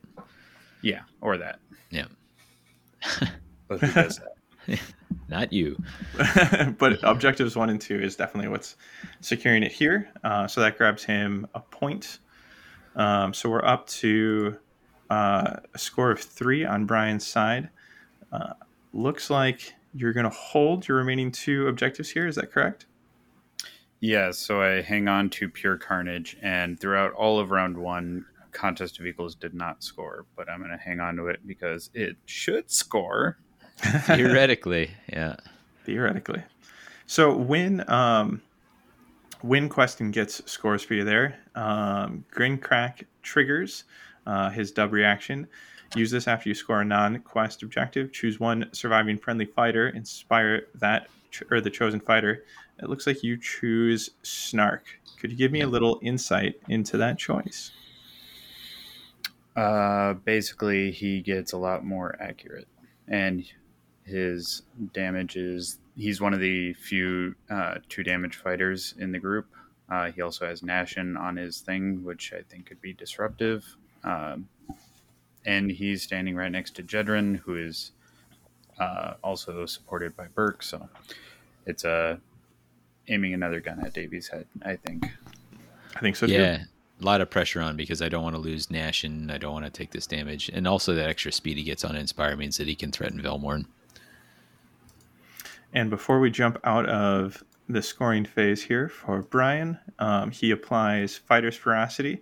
Uh, so Grievous one uh, to Snark here to add to that loaded gun, and Bold Engineer. So Bold Engineer's uh, plus two move, except during a charge action. Reaction. After a friendly fighter's activation, pick one feature token in an empty hex adjacent to this fighter. Place that feature token in this fighter's hex. So a uh, really nice tool for moving around the board uh, and ensuring that you're going to be able to occupy um, a distant um, empty feature token. Yeah, and Snark is also just behind No Man's Land, could charge towards Thane and Falk. Thane has Darkwater Anchor, so he can't be pushed off the objective, but I can steal it from him. Yeah. Uh, for my part, I do get to sibling rivalry uh, Marshal Falk into an inspired state. Um, he's back in a not very useful position, but um, could could get involved. And over on your side, Davy, we don't see Path to Victory score here. Yeah, it hurts. uh, I have to throw away risky strategy. This is an objective that I think is pretty good late after I've uh, done some resurrections, but uh, I, I, there's like a scenario where this could score, but it's it's just too too much wonk uh, to be able to do that. I do throw great strength out on uh, Thane.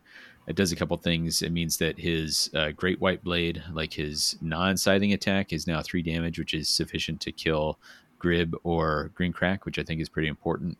Uh, and it gives the scything attack the ability to kill uh, the smaller grots without the need to uh, roll into a crit. Uh, or uh, if the opportunity arises, I can fish for that crit on a scything and kill some of the three wound fighters. So um, didn't didn't need it on uh, Jedrin, who's already at three damage. Didn't need it on Velmorn, who inspired is also already at three damage with Grievous one uh, on top of that. So it's really just a uh, matter between Thane and Falk. Uh, not seeing any wound upgrades coming on Brian's side. All right. So with scoring phase over, we're at three versus three. And Brian, I'm going to jump back to you. Uh, what are you holding going into round two? What do you hope to accomplish here? So I held on to Pure Carnage and Contest of Equals. I drew Tactical Supremacy 1 2. I'm already on both 1 and 2, so sounds all right. Um, I held on to Stab, Stab, Stab again, and I drew four power cards. I drew Dark Inversion, Blind Gamble, I drew Lurking Horror, and Rabid Defender. Or Rapid defender. Uh, it it does it look like it rabbit. it's got one of the look at that art. What is that? Hungering Skaven. Yeah, I'm convinced that the artist read that as rabid. Uh, yeah. So uh, Rapid is one of the newer. Uh, is it Fearsome Fortress? It is Fearsome Fortress. So Rapid Defender reaction. It's an upgrade reaction after an enemy fighter's move action. If that enemy fighter is in no one's territory or your territory, push this fighter one hex towards that fighter. Uh-huh, all right. Hmm. Any uh any particular? So obviously standing on one and two, uh, you're already there. You're looking to just stay there. Um, Mhm. Any other like plans forming in your head at this time? Uh, I got some offense tech. Rapid defender could just be uh, a way to move grib around if I need. Um, but as far Dark Inversion doesn't seem really useful right now, but it's there for different board setups. Yep, makes sense. All right, uh, Davy, uh, what are you holding, and what plans are forming? So unfortunately, I'm only holding one surge at this point. I have contest at equals, which feels at this point there's probably going to be seven to eight attacks in the second round here. So it feels very likely to score one way or the other. Um, I've got path to victory. I held on to it. It felt still scoreable. Um, and then uh, my other one I drew was an end phase, and it's protected inheritance. And this is where I have to uh, hold one objective in my territory and have two or more enemy fighters out of action. That feels super doable. Uh, I've got four of my fighters left. I've got uh, Velmorn inspired, so he's on two blocks, so he's pretty tanky. Uh, and I've already got the two fighters out of action, so that's a that's a two glory end phase for holding an objective in my territory. That feels great. Uh, I really like that I've got the inspired Jedrin. Uh, the roll off's going to be important. Uh, I'm sorry, not inspired Jedrin. I have uh, inspired Velmorn. Uh, roll off's going to be important because it's it's going to be uh, there's a there's a kind of scrum over here with Jedrin uh, and Snark and uh, Burke uh, are are all facing off with each other. I've got some good power cards over here. I've got King of the Deeps for extra accuracy. That can be like super accuracy on Jedrin because he's got such a big attack. Um, I've got Mighty Swing. I've got a couple opportunities to use that. Jedrin can use it uh, where he's at, or Grib and Greencrack are close together. We've got Praetorian, and this is the one where Jedrin can come protect Velmorn. They're actually pretty far apart, and I've uh, this may be an error on my part in getting them so separated. Um, there, it's it's going to take some engineering for me to figure this out. It's not impossible, but it's going to take some uh, maneuvering from me. We've got Internal Surrender. This is the uh, Gambit speed plus one dice for range one attack actions, but also minus one defense. I've not actually used this card before because I've been leaning into the other. I haven't used much Tooth and Claw, and uh, even when I have, it's been with uh, Hexbane, uh, who uh, I, for them I've been leaning into the stuff that works with range three plus, and then Horrifying Armor. We talked about that at the top. Um, uh, so uh, I've got a couple of stuff I'm real excited about, and some stuff that feels uh, more situational depending on how the round develops. All right, let's see how that develops. So we, uh, you mentioned that the roll off was going to be very important for you, and it looks indeed like you won it. I did a uh, little bit of thinking about this, but um, on the on my left side, uh, Grib and Greencrack are too far away to do anything unless somebody goes in on them. Uh, so the obvious play is for Jedrin to try and start working on this scrum over there. Uh, he's not yet inspired, so he's still two fury. He is doing three damage, and he's got uh, he's got the ferocious bite, so he's rolling three. Uh, but I, I get to start off with a uh, crit success, so I take uh, I take the guy that Brian has put two upgrades on. Um, uh, Snark Snark gets smoked right off the bat. Oops. Uh, this- coin failed me. as well as uh, dubbed.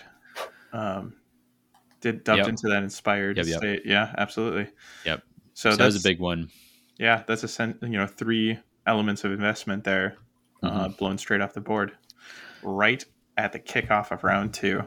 Yep. Uh, crucially, gets me a glory, uh, and so I have an unspent available uh, to, and both both the pieces of equipment I have are are potential Jedrin stuff. So Uh, right. So it looks like uh, Jedrin inspires there as well. yep. Oh, right. Yep. Due to the due to the crit in the attack. Perfect. Um, so things are looking pretty hot on your side. Yeah, that that feels like uh. I, I'm still kind of recovering from that early error, um, but now I feel like I may be getting in a little bit of the driver's seat here. Um, I've I've killed three of the goblins.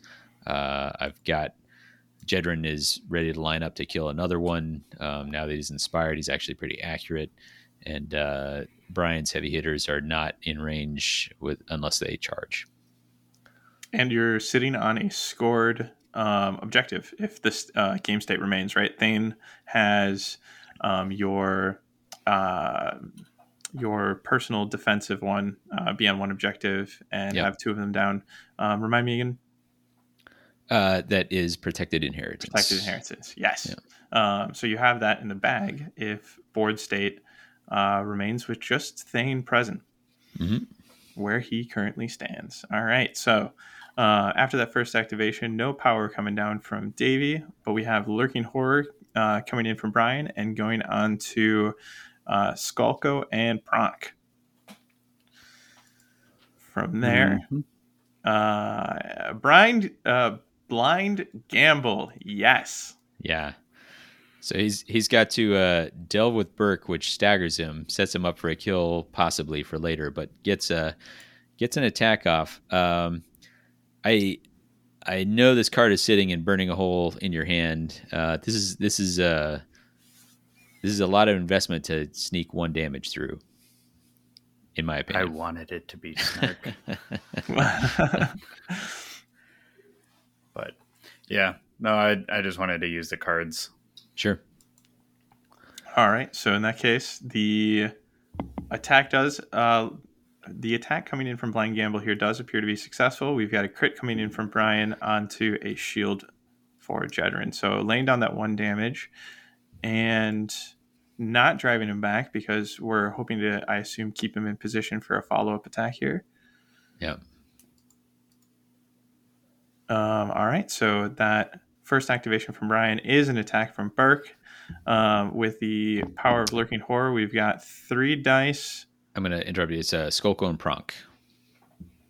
Yep. Right. Skulko and Pronk are firing with steady at range four into Jedrin with support from Oh. Burke. Thank you. Yep, saw the three dice going down and no movement, and just made assumptions. Mm. Uh, well, in that case, do we have a hit here? Sure do, because uh, Skolko and Pronk are supported by Burke. That was a good non-drive back, kept him in range, kept him with support, and uh, it's two successes versus one. All right. Thanks for the assist on the wheel there. I mentioned there would be a little bit of bumpiness. um, so Skulko uh, attack does go through here. Uh, we have those two successes uh, coming from that supported position by Burke into just a shield on Jedrin. So we have Jedrin at a grand total of three wounds taken Yeah, and a I drive back. Do not like um, the things I have going for me right now. With that is Jedrin is pretty far away from uh, Grinkrak. Gribbs can probably has the speed, or probably has the speed to get through for the kill. Um, but uh, Jedrin now has to charge to to take advantage of his increased accuracy. And that drive back by Skulko and Pronk means that you can't retaliate directly um, Yeah. by charging them. Yeah. Burke is the only available target for Jedrin if he wants to make a charge. Yeah.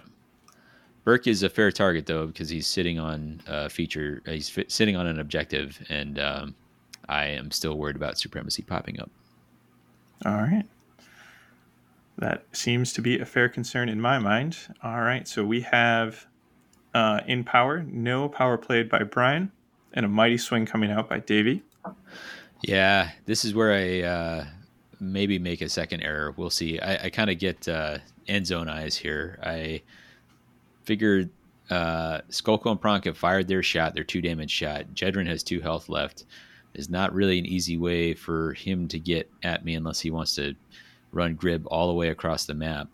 I was like, well, I've got a way to deal with Grib, and that is uh, my very healthy Velmorn, who can uh, get a mighty swing and then I also put out uh, internal surrender, so I'm, I'm bumping Velmorn up to uh, even more.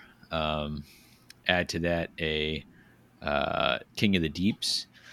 So I'm going to charge in. I'm going to have a chance to swing on Gribbs and Grinkrak. Uh, four smash on one, three smash on the other, three damage with Grievous. Grievous doesn't matter here. Uh, but You said uh, there's an error here. What error? Uh, it's my personal error. I, I don't I don't think this is the right play at this time. Uh, I think I think I bring Velmorn too, and then I think also uh, I am forgetting that internal surrender is minus one defense. So I'm forgetting that I'm going to send Velmorn in, and Velmorn will not be as tanky as I think he is. Ah, So gotcha. I, I think this is a bad time, especially since I haven't used, I haven't seen my resurrection gambits, and I haven't seen my uh, House Eternal um, objective. I think this is too early to be risking Velmorn like this.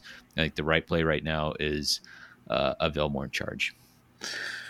And the last card there that you mentioned is King of the Deeps. That is plus one dice to the first attack action made by a friendly fighter in the next activation step, plus two dice instead uh, if one or more of that fighter's attack actions damage characteristics are greater than the target's wound characteristic. Does that apply here? No, Uh, it doesn't. It's just Okay. on one. All right. So So, I think I think the right play is Velmorn gets either uh, internal surrender or King of the Deeps or neither, and just goes like a three smash against a staggered Burke to smoke that guy, um, get some easy glory, and then uh, put put Brian on the back foot again. copy. Well, let's see how this particular move plays out. So, Yeah. Velmorn coming in uh, to that group green rack, green grink rack position. These Grin, names crack, and grib. they have my tongue all sorts of twisted. Uh, all right, so You don't know how to speak the refined dialect of the knights. indeed, neat. all right, so four dice coming in on the first attack here from Velmorn. Uh, looks like uh, we're gonna get two successes in the form of smash.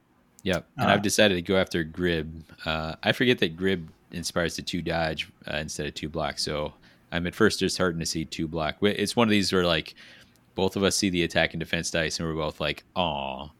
I'm like, well, one of us is wrong, and it was me. so, Yeah, it didn't Uh, feel like an error here. yeah, I, I I just think I could have waited on this till later in the round. I did not need to do this as early as I did. Yeah, but grib goes down. My Yeah. All right. beautiful boy.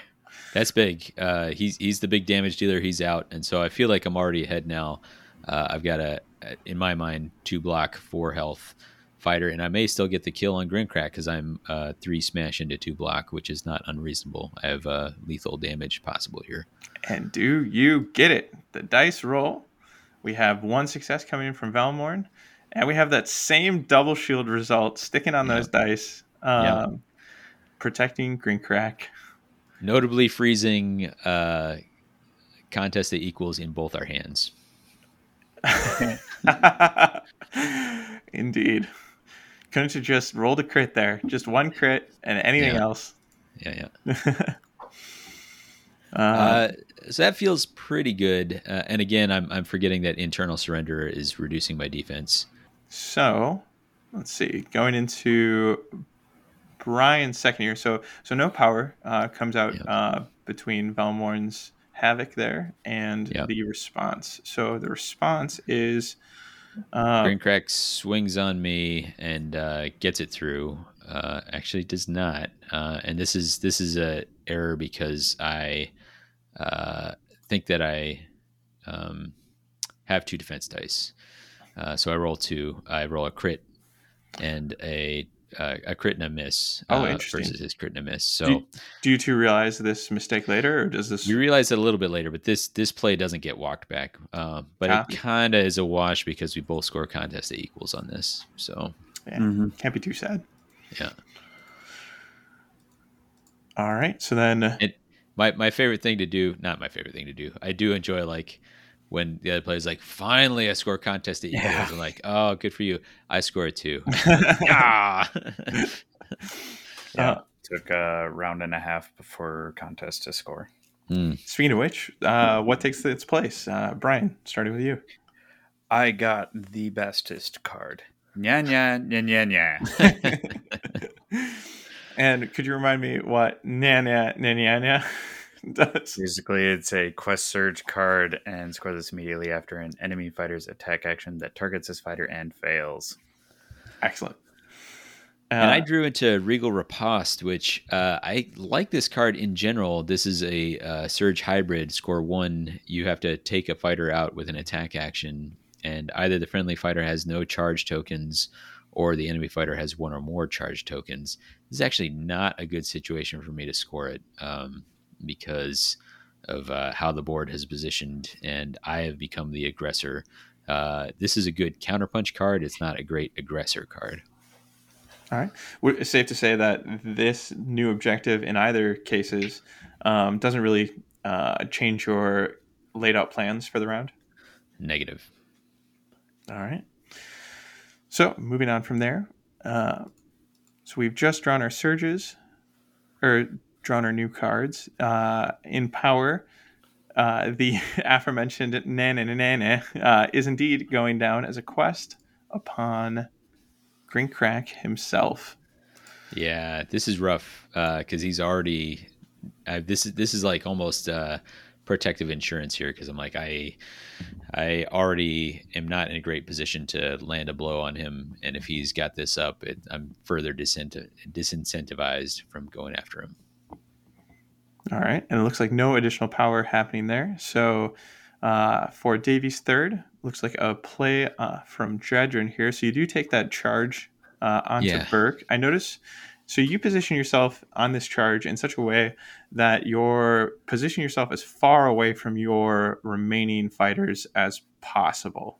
Um, what kind of leads to that footing?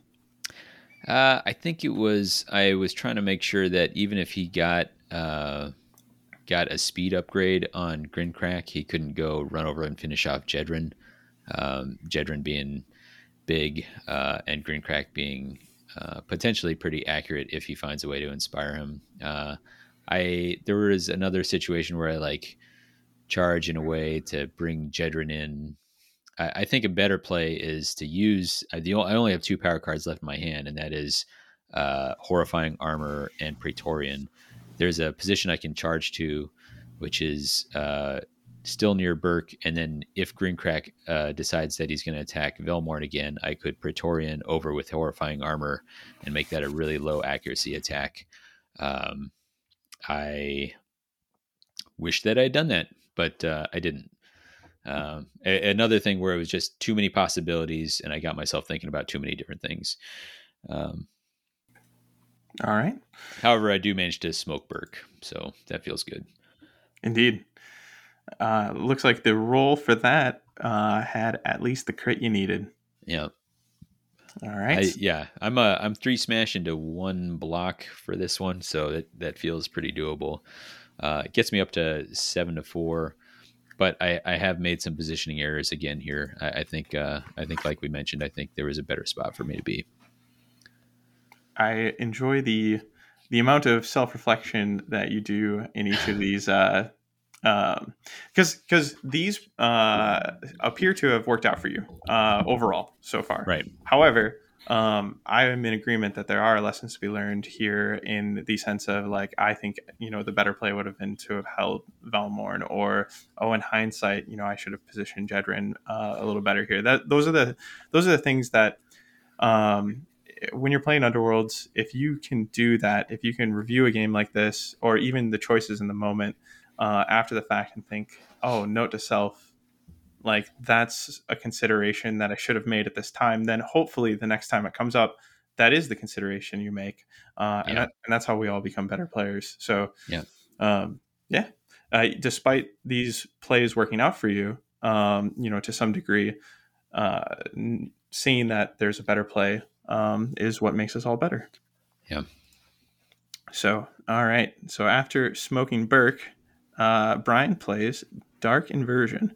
So Burk was standing on four, right, before Jedrin deleted him.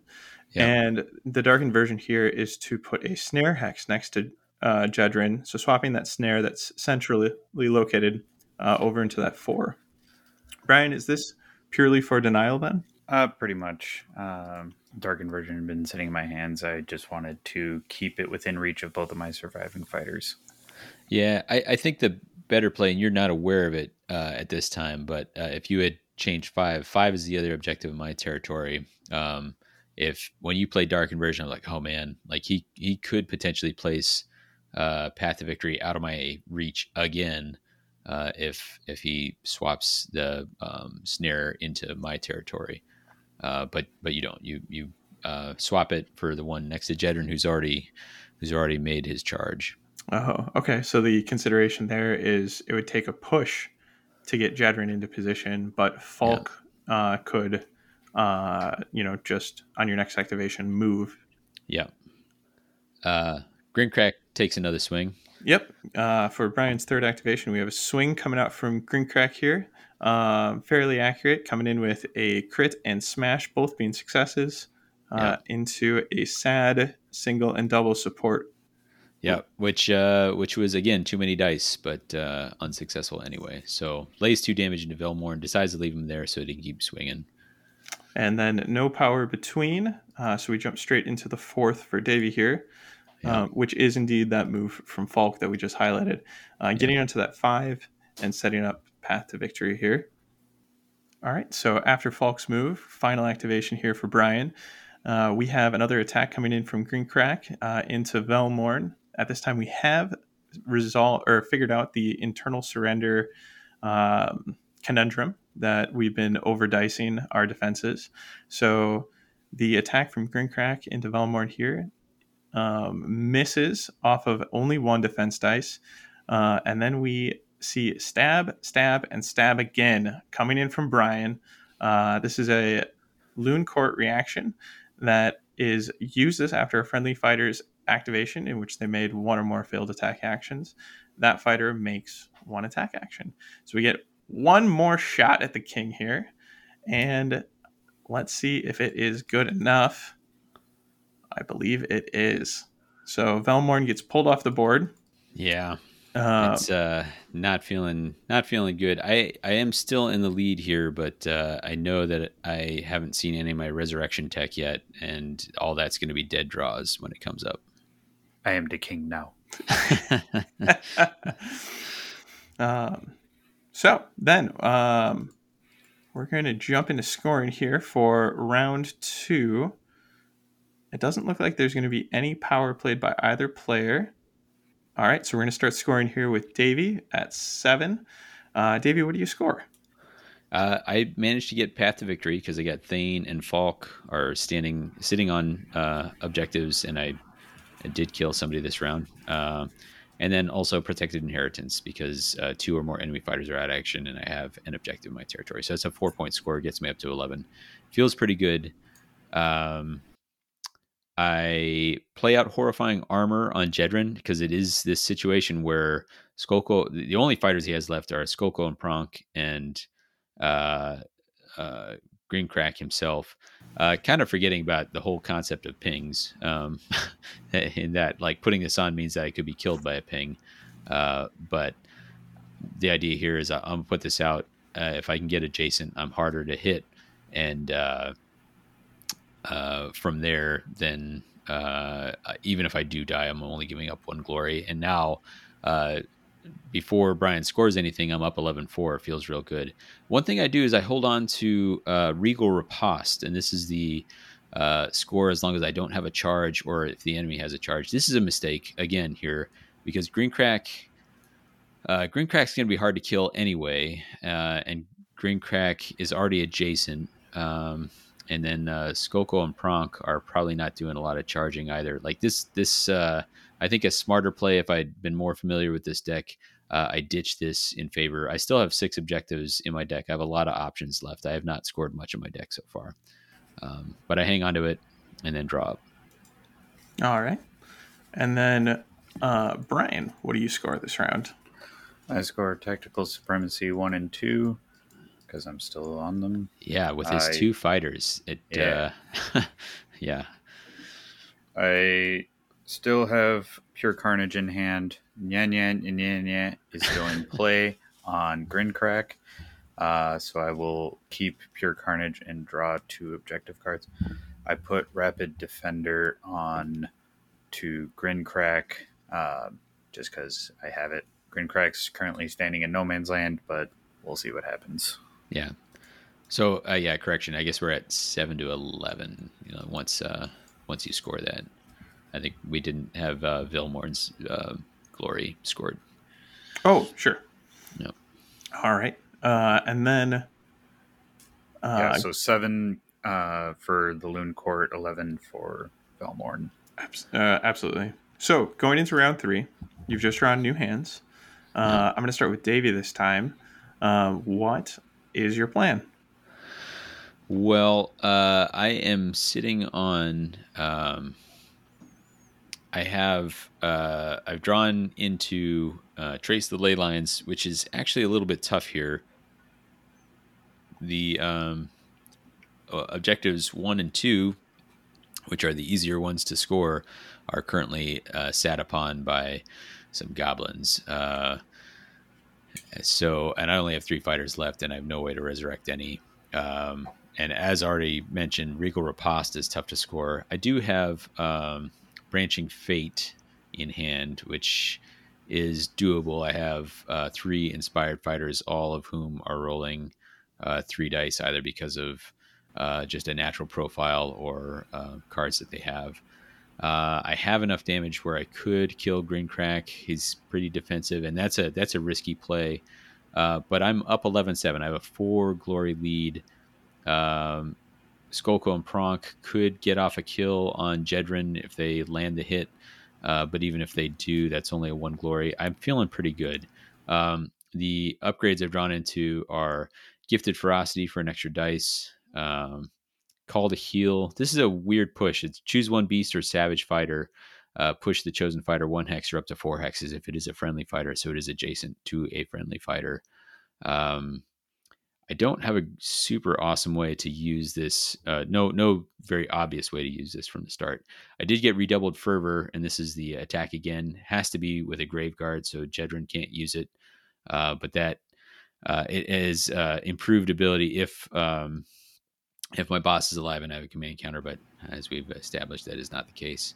And then center of attention and uh, partial resurrection, which is a dead card because my boss is dead. Uh, risked him, risked him too early. But with a four glory lead, I'm feeling pretty good. All right. Brian. Uh, so I'm behind by four. I've got pure carnage in hand. If I remember correctly, currently six fighters are out. So I'm looking at somebody needs to die, and likely going to be one of me. And I drew into Mobum, which is a, another quest surge card for the Looncourt. Uh, this one, score this immediately after a supported friendly fighter's successful attack action if this fighter made the attack action or supported that fighter. So, successful supported attack action uh, involving the person with this card. Only two Uh, fighters left. Feels kind two of rough. fighters left. Nobody is adjacent to me. I did draw into Cursed Boarding Pike, Guardian Glaive, and Phantom Fist. So those two range two weapons give me some hope that I can try and just get some pokes off. Uh, the other card, more importantly, that I started beaming about was pick on a get your own size. It's another Surge Quest Looncourt card. This one, score this immediately after this fighter's attack action that takes the target out of action if the target had a higher wounds characteristic than this fighter for two glory surge. Yeah. So Jedrin gotta die. oh, Because Skulko and Pronk are two wounds, so they could try and kill Falk and Thane, but both of them are three wounds. Skulko and Pronk can't one shot any of them. I do have great strength also in hand, so there's chances, but Jedrin's just sitting there. Skulko and Pronk are ready to make a range three attack action into him if given the chance. copy. Um, and Pure Carnage needs seven out of action fighters, correct? That's Correct. correct. You are currently at seven, so you're solid there. Yeah. Uh, going Read into this cards. round. So- So yeah, I I don't realize it, but the score is really it's 11-10. Uh, because that first round ended so quickly, I didn't know that Brian had pure carnage in his in his deck, um, which is which is an argument for if you're playing a best of three and you are getting blown out, maybe uh, maybe hide those cards. Um, Pure Carnage is the best way to fail successfully. Yeah, fail upwards. And when you're bringing seven or more models, uh, it's definitely something to consider. Yeah. All right. So let's see who wins the roll off here. We have the roll off going to Brian. So, Finally. Yeah. Boo. so you get to make the choice here. Is the choice to give Davy everything he wants in a first activation of his very own? Oh, so no. somehow he does. Oh, actually. yeah. Comedy aside, Jedrin is indeed the one that moves. Yeah. Um, okay. Do you do you recall why you chose Davy to go first here? Oh, duh. Because it takes a power step in order to put the quest card on first. Ah, copy. Yeah.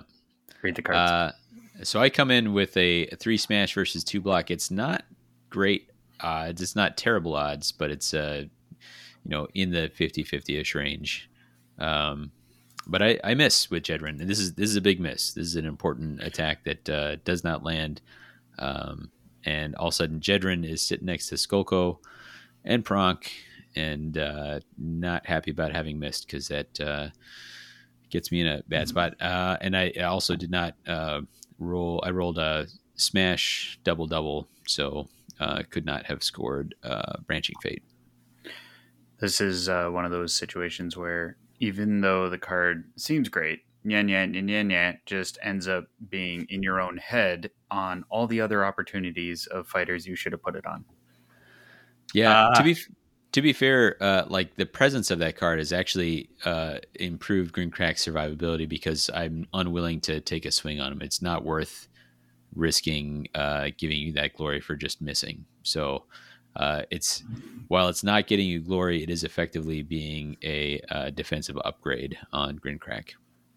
Which was something I considered, but Yeah. uh, not scoring cards still Yeah. sad. To Couple, be fair, you you still have three in hand. You know. A couple things I want to Yeah. jump in and highlight real quick here.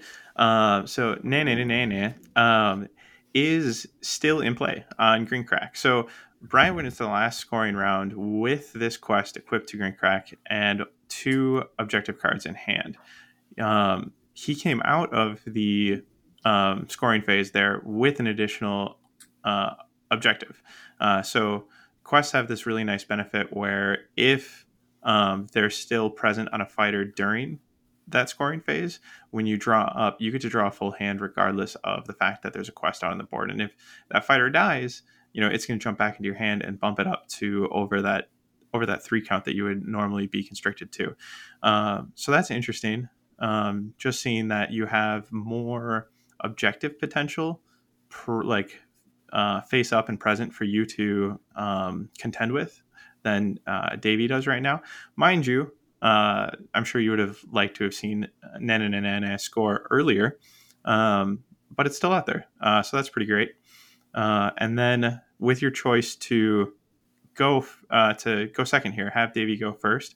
He had to choose between which of the um, two shield fighters he wanted to go into. So as far as like fighters that you could have alive right now and make that choice with, um, these seem to be uh, a pretty solid defensive position for you to feel safe enough to um, to you know go toe to toe with his dice result for that first activation there. So I suppose with that said, um, just just a few notes that I thought was a little bit of fun um, to highlight, and let's see what happens next. So you wanted that power phase um, to get that quest going. So who does that go on to?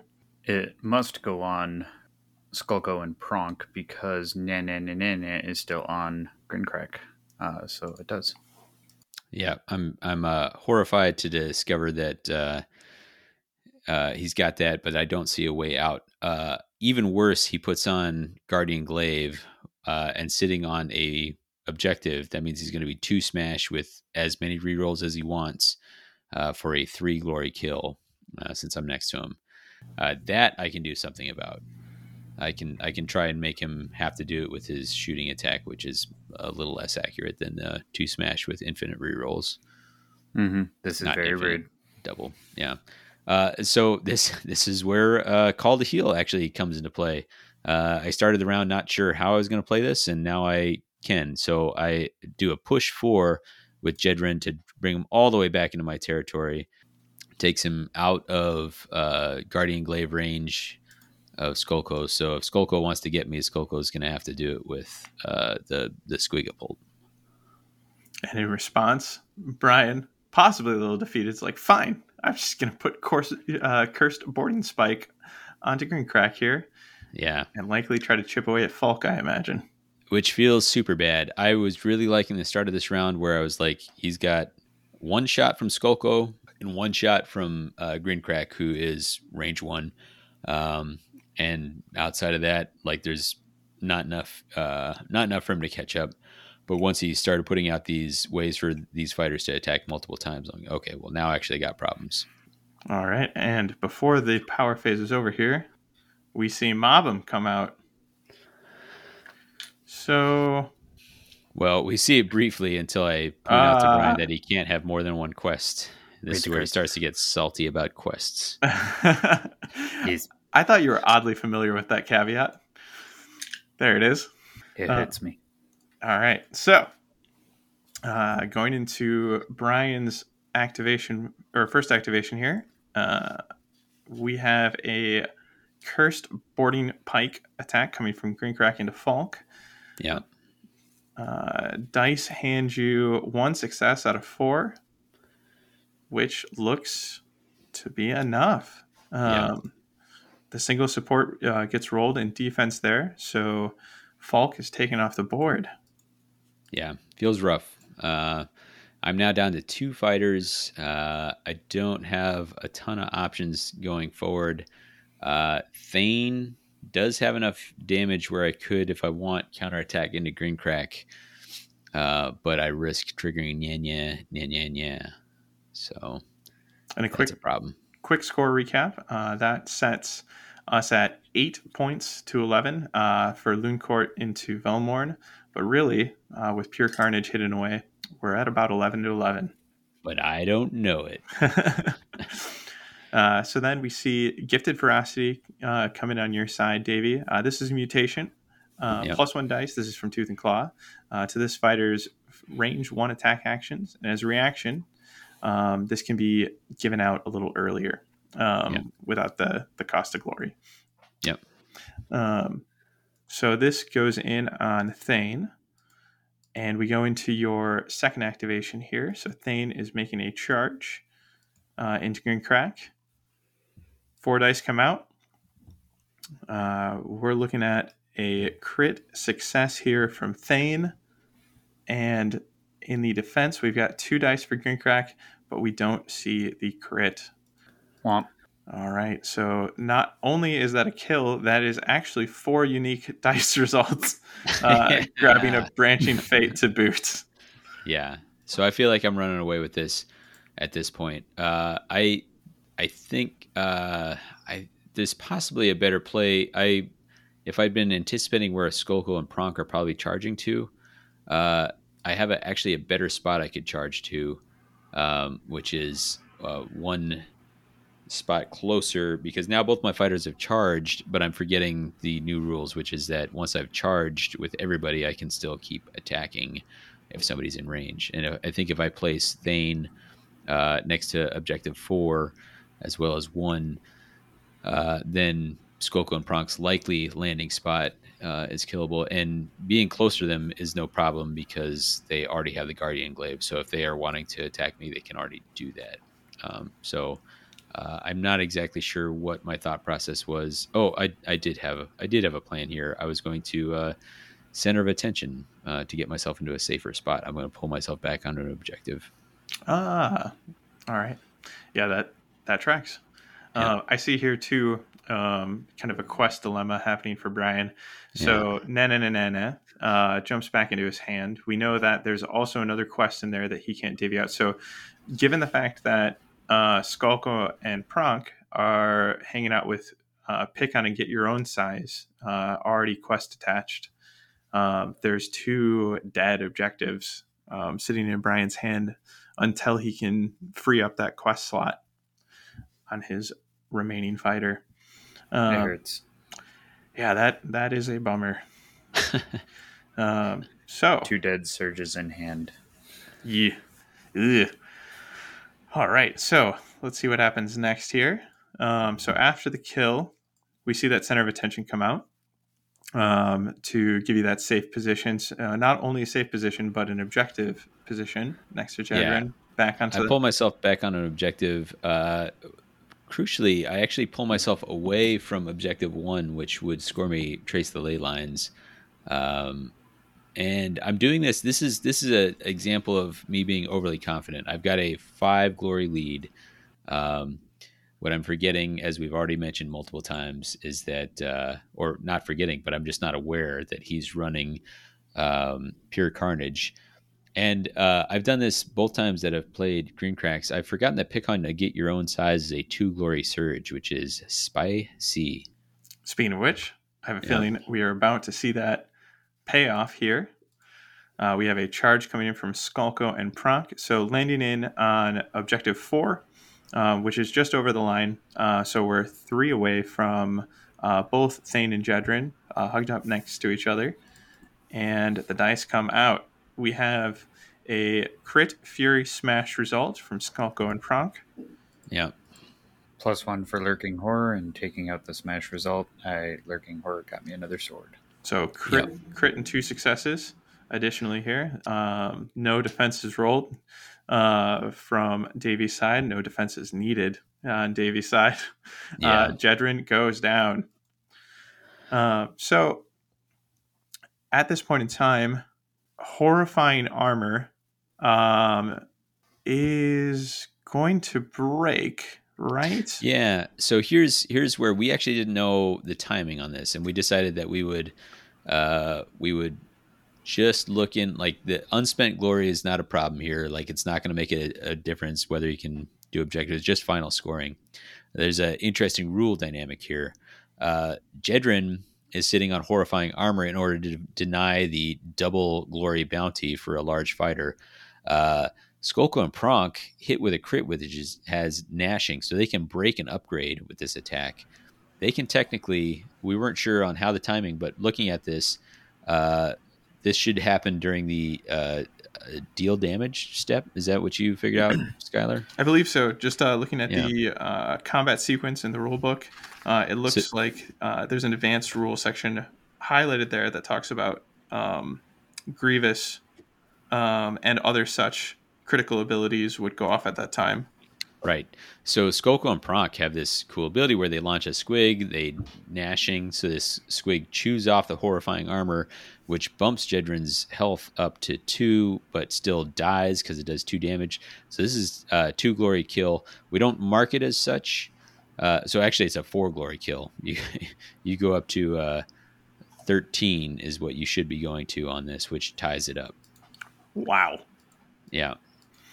Uh, and this is a this Nash. rule dynamic I, I was not uh, I was not paying attention to, not Yeah, because super it familiar basically with. occurs at the same time as what Grievous would be. Yeah. Right. Uh, and now we have uh, two fighters who are too far away from each other to attack, even though they are both just sitting on uh, charge tokens. And this is where, if I'd been up closer, if I'd been, if I'd recognized that my big lead was not as big as it was, uh, a better positioning would have uh, set me up. Um, For some counterattacks here. Yeah, yeah. absolutely. Um, so instead, what we have is we have uh, Thane and Skulko kind of eyeing each other up a little bit. Uh, Yeah. Three hexes away from each other, both sitting on their very own pretty objectives. Uh, A four beneath Skulko, a five beneath Thane. Um, and the score is currently, uh, we, we have it scored at 11 13. Um, but after um, realizing that um, Jedrin would have counted as a large fighter kill there, uh, we would be at 12 13. Um, Yeah. Looncourt to Velmorn. So, Yeah. Moving forward, um, it would I'm, we, I'm just cycling objectives. I think Brian's doing the same. Uh, if I knew this deck better, I would realize there are no objectives left in this deck that I uh, actually have scoreable. All right. Yep. Uh, all remaining activations of the game, so two two apiece, are Yeah. spent uh, cycling and into scoring. So no new power cards go out here towards the end. So we only have one in hand for Brian and two in hand for Davy. So um, our options are probably pretty spent here. What what do you have have left in hand, uh, power wise? So I have partial resurrection, which is dead Oh, right. because uh, because uh, Velmorn is dead, uh, and then crucially, I, I have redoubled fervor, which is the reattack, and this is this is another vote for Thane being one uh, one spot closer instead of uh, pulling him back to the safe spot. Um, anticipating where he would have gone, this would have given me an attack plus a reattack. I can probably push a four dice attack through even against two block if I've got uh, if I've got a reattack in hand um, to to knock Skulko out. All right. And Br- Brian, what do you have in hand there, just uh, out of curiosity, uh, for your remaining power card?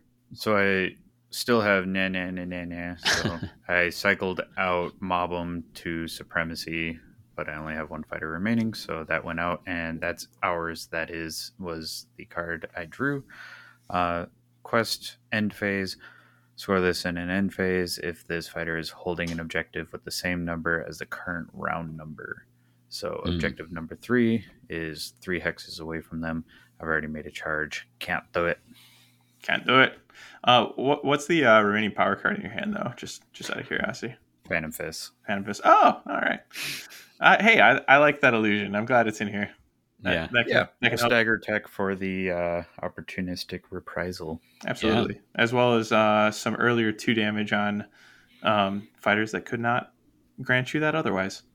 Mhm. Um, besides, you got to give your knights some some pretty gauntlets. Make them. that was the hope. um, okay, so um, scoring here, we have Davy um, scoring first uh, because Brian uh, won that roll off and had him go first. So we've got. Um, why don't you walk me through uh, if you score anything here, Davy?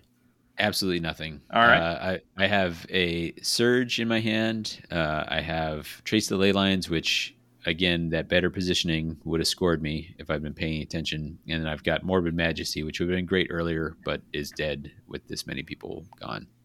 So Oh no! Uh, so at this point, up up thirteen twelve, I was like, there's a chance. We're both on objectives. Uh, he doesn't. I know there's two quests in his hand, so there's only one he could score. If it's a one glory, like we're a, we're a true tie, and that's when he flips. and pure carnage takes the game. Yep, yep. Failed successfully. As the ignoble knights do. yeah. Uh, all right. Well, um, let's talk about uh, takeaways from the game. So, Brian, I know you're messing around with the Looncourt um, to, you know, possibly fill that Warband homeless spot in your heart right now. Um, After this game, uh, or these two games, um, how are you feeling with them? What what lessons have you learned?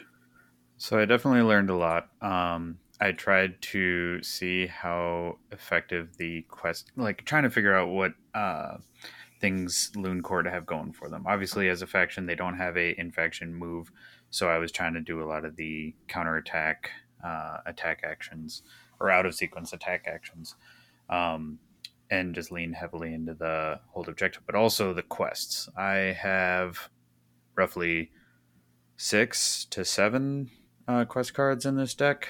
I keep fluctuating.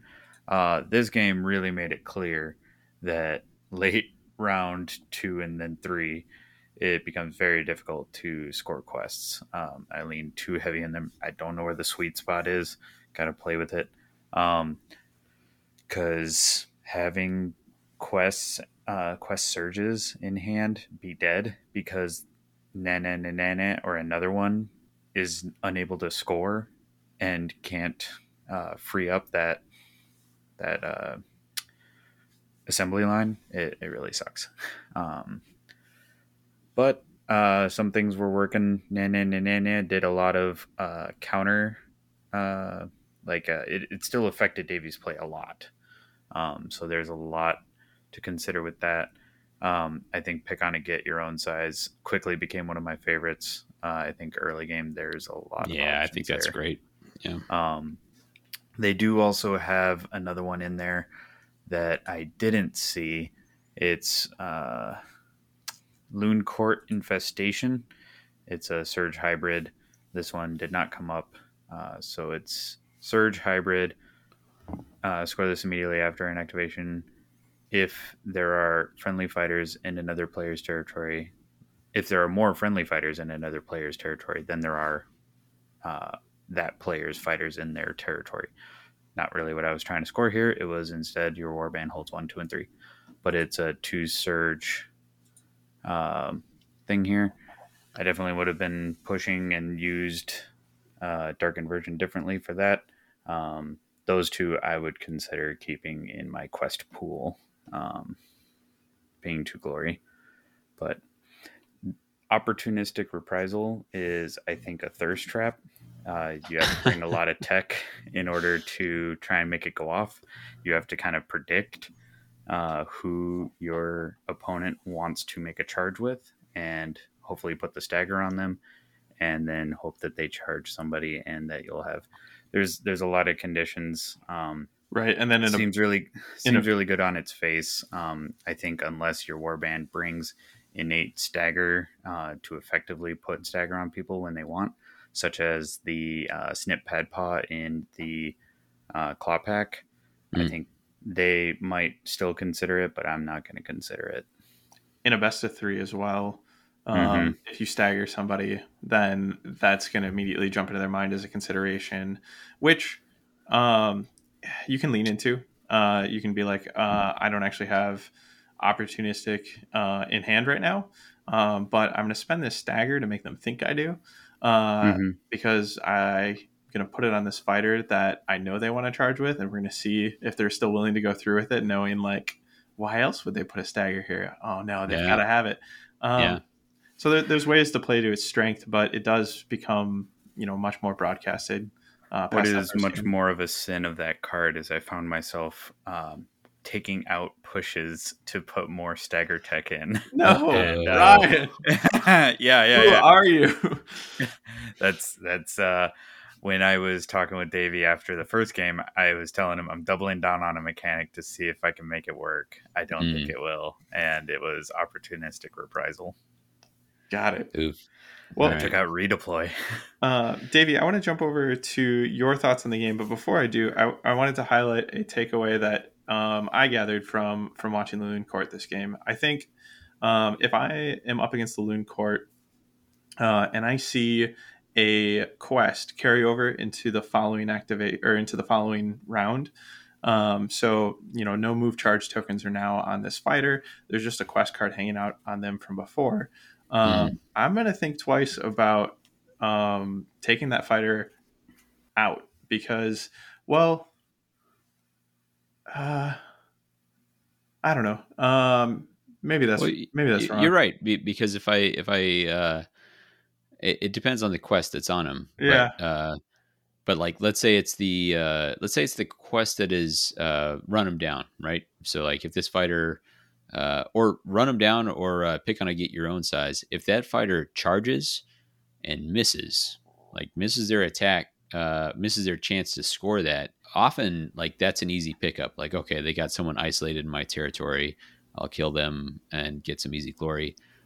I'm gonna avoid doing that. Like uh, there's there's like a, a further head game there where I'm like, if I kill this guy, he gets those quests back in hand, and then he can put them back out. Especially the uh, get your own size. That's a I don't want to get have him have another two glory surge available to be played out. Um, so while I think there's big problems with the quest mechanic, um, and and Brian's build uh, was heavy on quests, but didn't take any of the gambits that um, that benefit from quests, right? Like the the uh, uh, plus two move or plus one dice or plus one defense. I Um, also took some of those out for the push tech. So, Sure, yeah. I mean, or and- and not, not not the push tech, the uh, opportunistic reprisal and stagger right.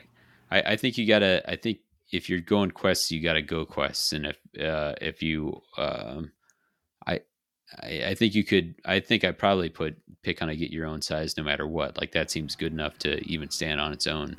But if you're gonna go heavier like you did, five plus, uh, I think maybe you think about some of the gambits that are pretty powerful in in uh, with it. I agree. And yeah, I was uh, like thinking around what I had already thought of, and Um, you you helped steer that thought back in, back into place. Yeah, I think uh, it's really interesting where if somebody's charged. So I had mentioned, you know, not having to move or charge token, but no, the the real the real head game comes into play when they have options that they can move that quest onto, and it's like, well, you know, do I attack this charged out fighter with this quest and resupply it? Um, that's that's interesting. Um, but uh, let's move over to the Velmorn side of things. Uh, how did how did your flight with Velmorn go? Uh, what lessons came from these games? Uh, well, I think this is a lesson in uh, taking a deck, uh, you know, some uh, taking a deck that somebody else has built. Basically, you know, like I I uh, pulled Chad's deck in, and um, I think if I had, you know, it, it, it's if you're playing a deck that you haven't played before, uh, it's the idea of you can't just net deck and then expect to be successful, right? Uh, I think I made several positioning errors in this second game uh, that I think if I don't make those, I think I'm in a much better position to come out with the win.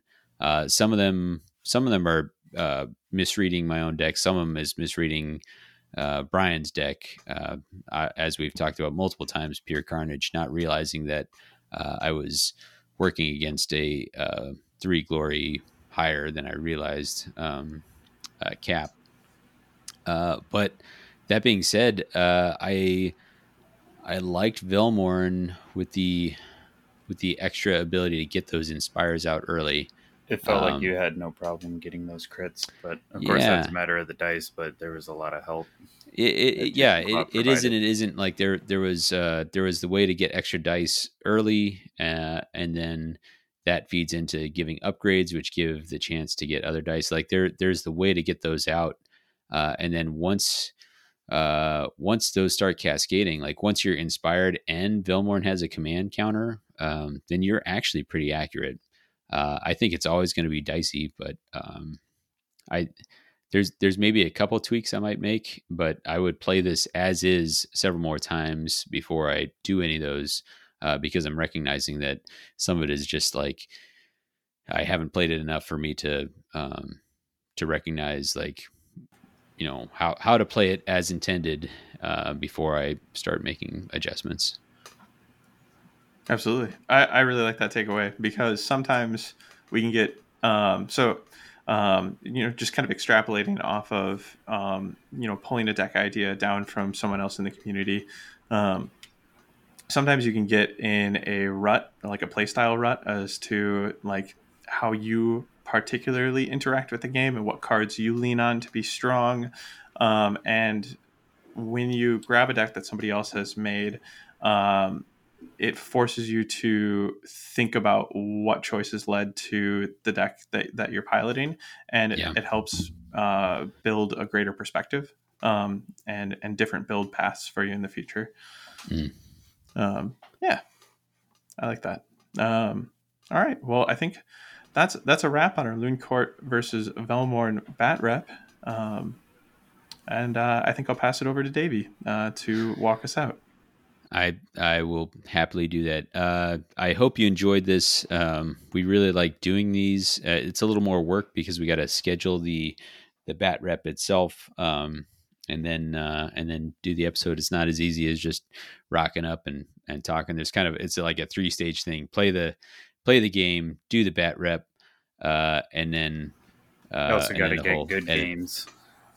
Yeah, right. Uh, that that's a that's another thing that we do is uh, the extra personnel that we have on board now is is our a chance to make sure that you're getting a bat rep that is uh, that is close and competitive because we can kind of use our, our bigger team to play a number of games and make sure you get the ones that are more interesting rather than the, the blowout or whatever if you want to use the decks that we tried out in this episode, they're going to be in the show notes.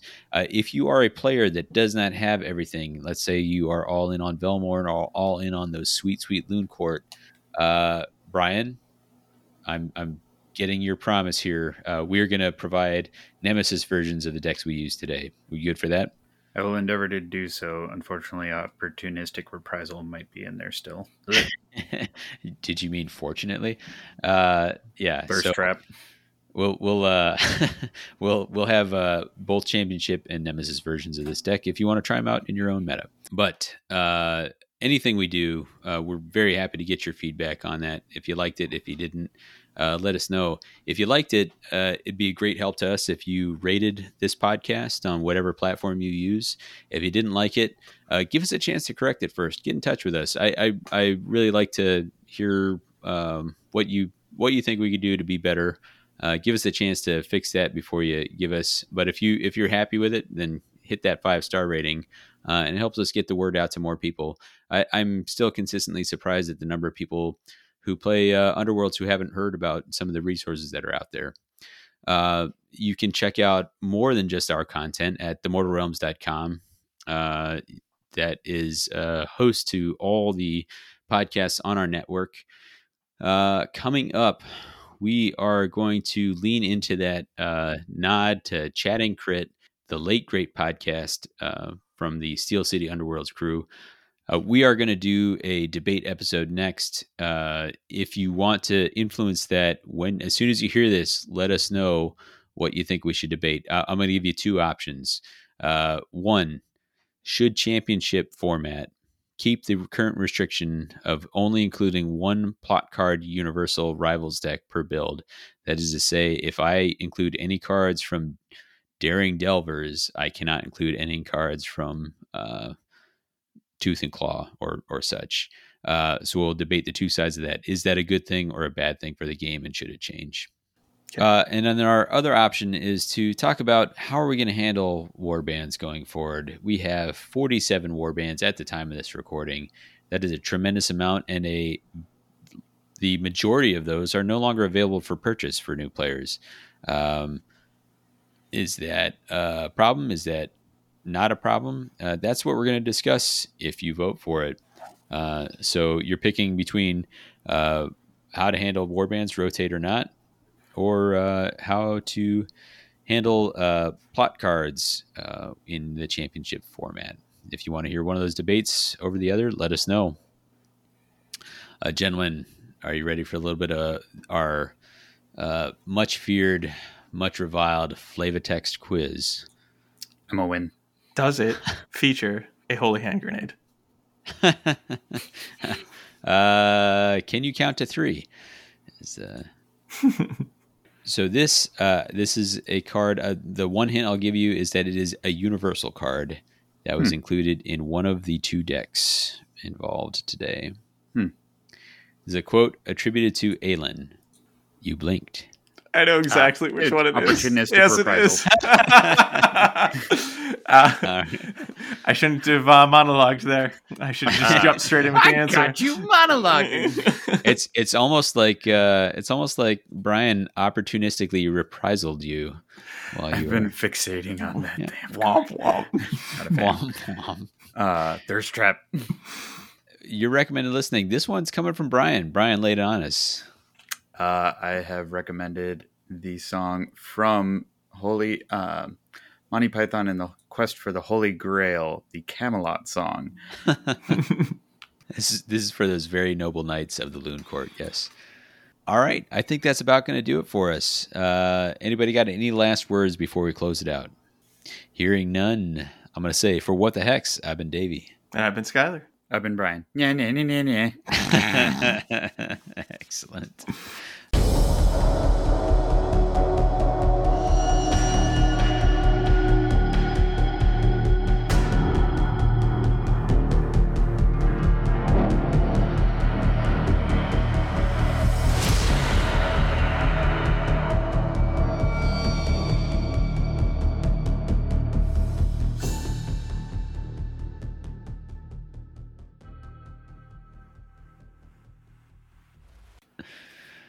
All right. Uh, I think that will edit in, and I think we're good to go.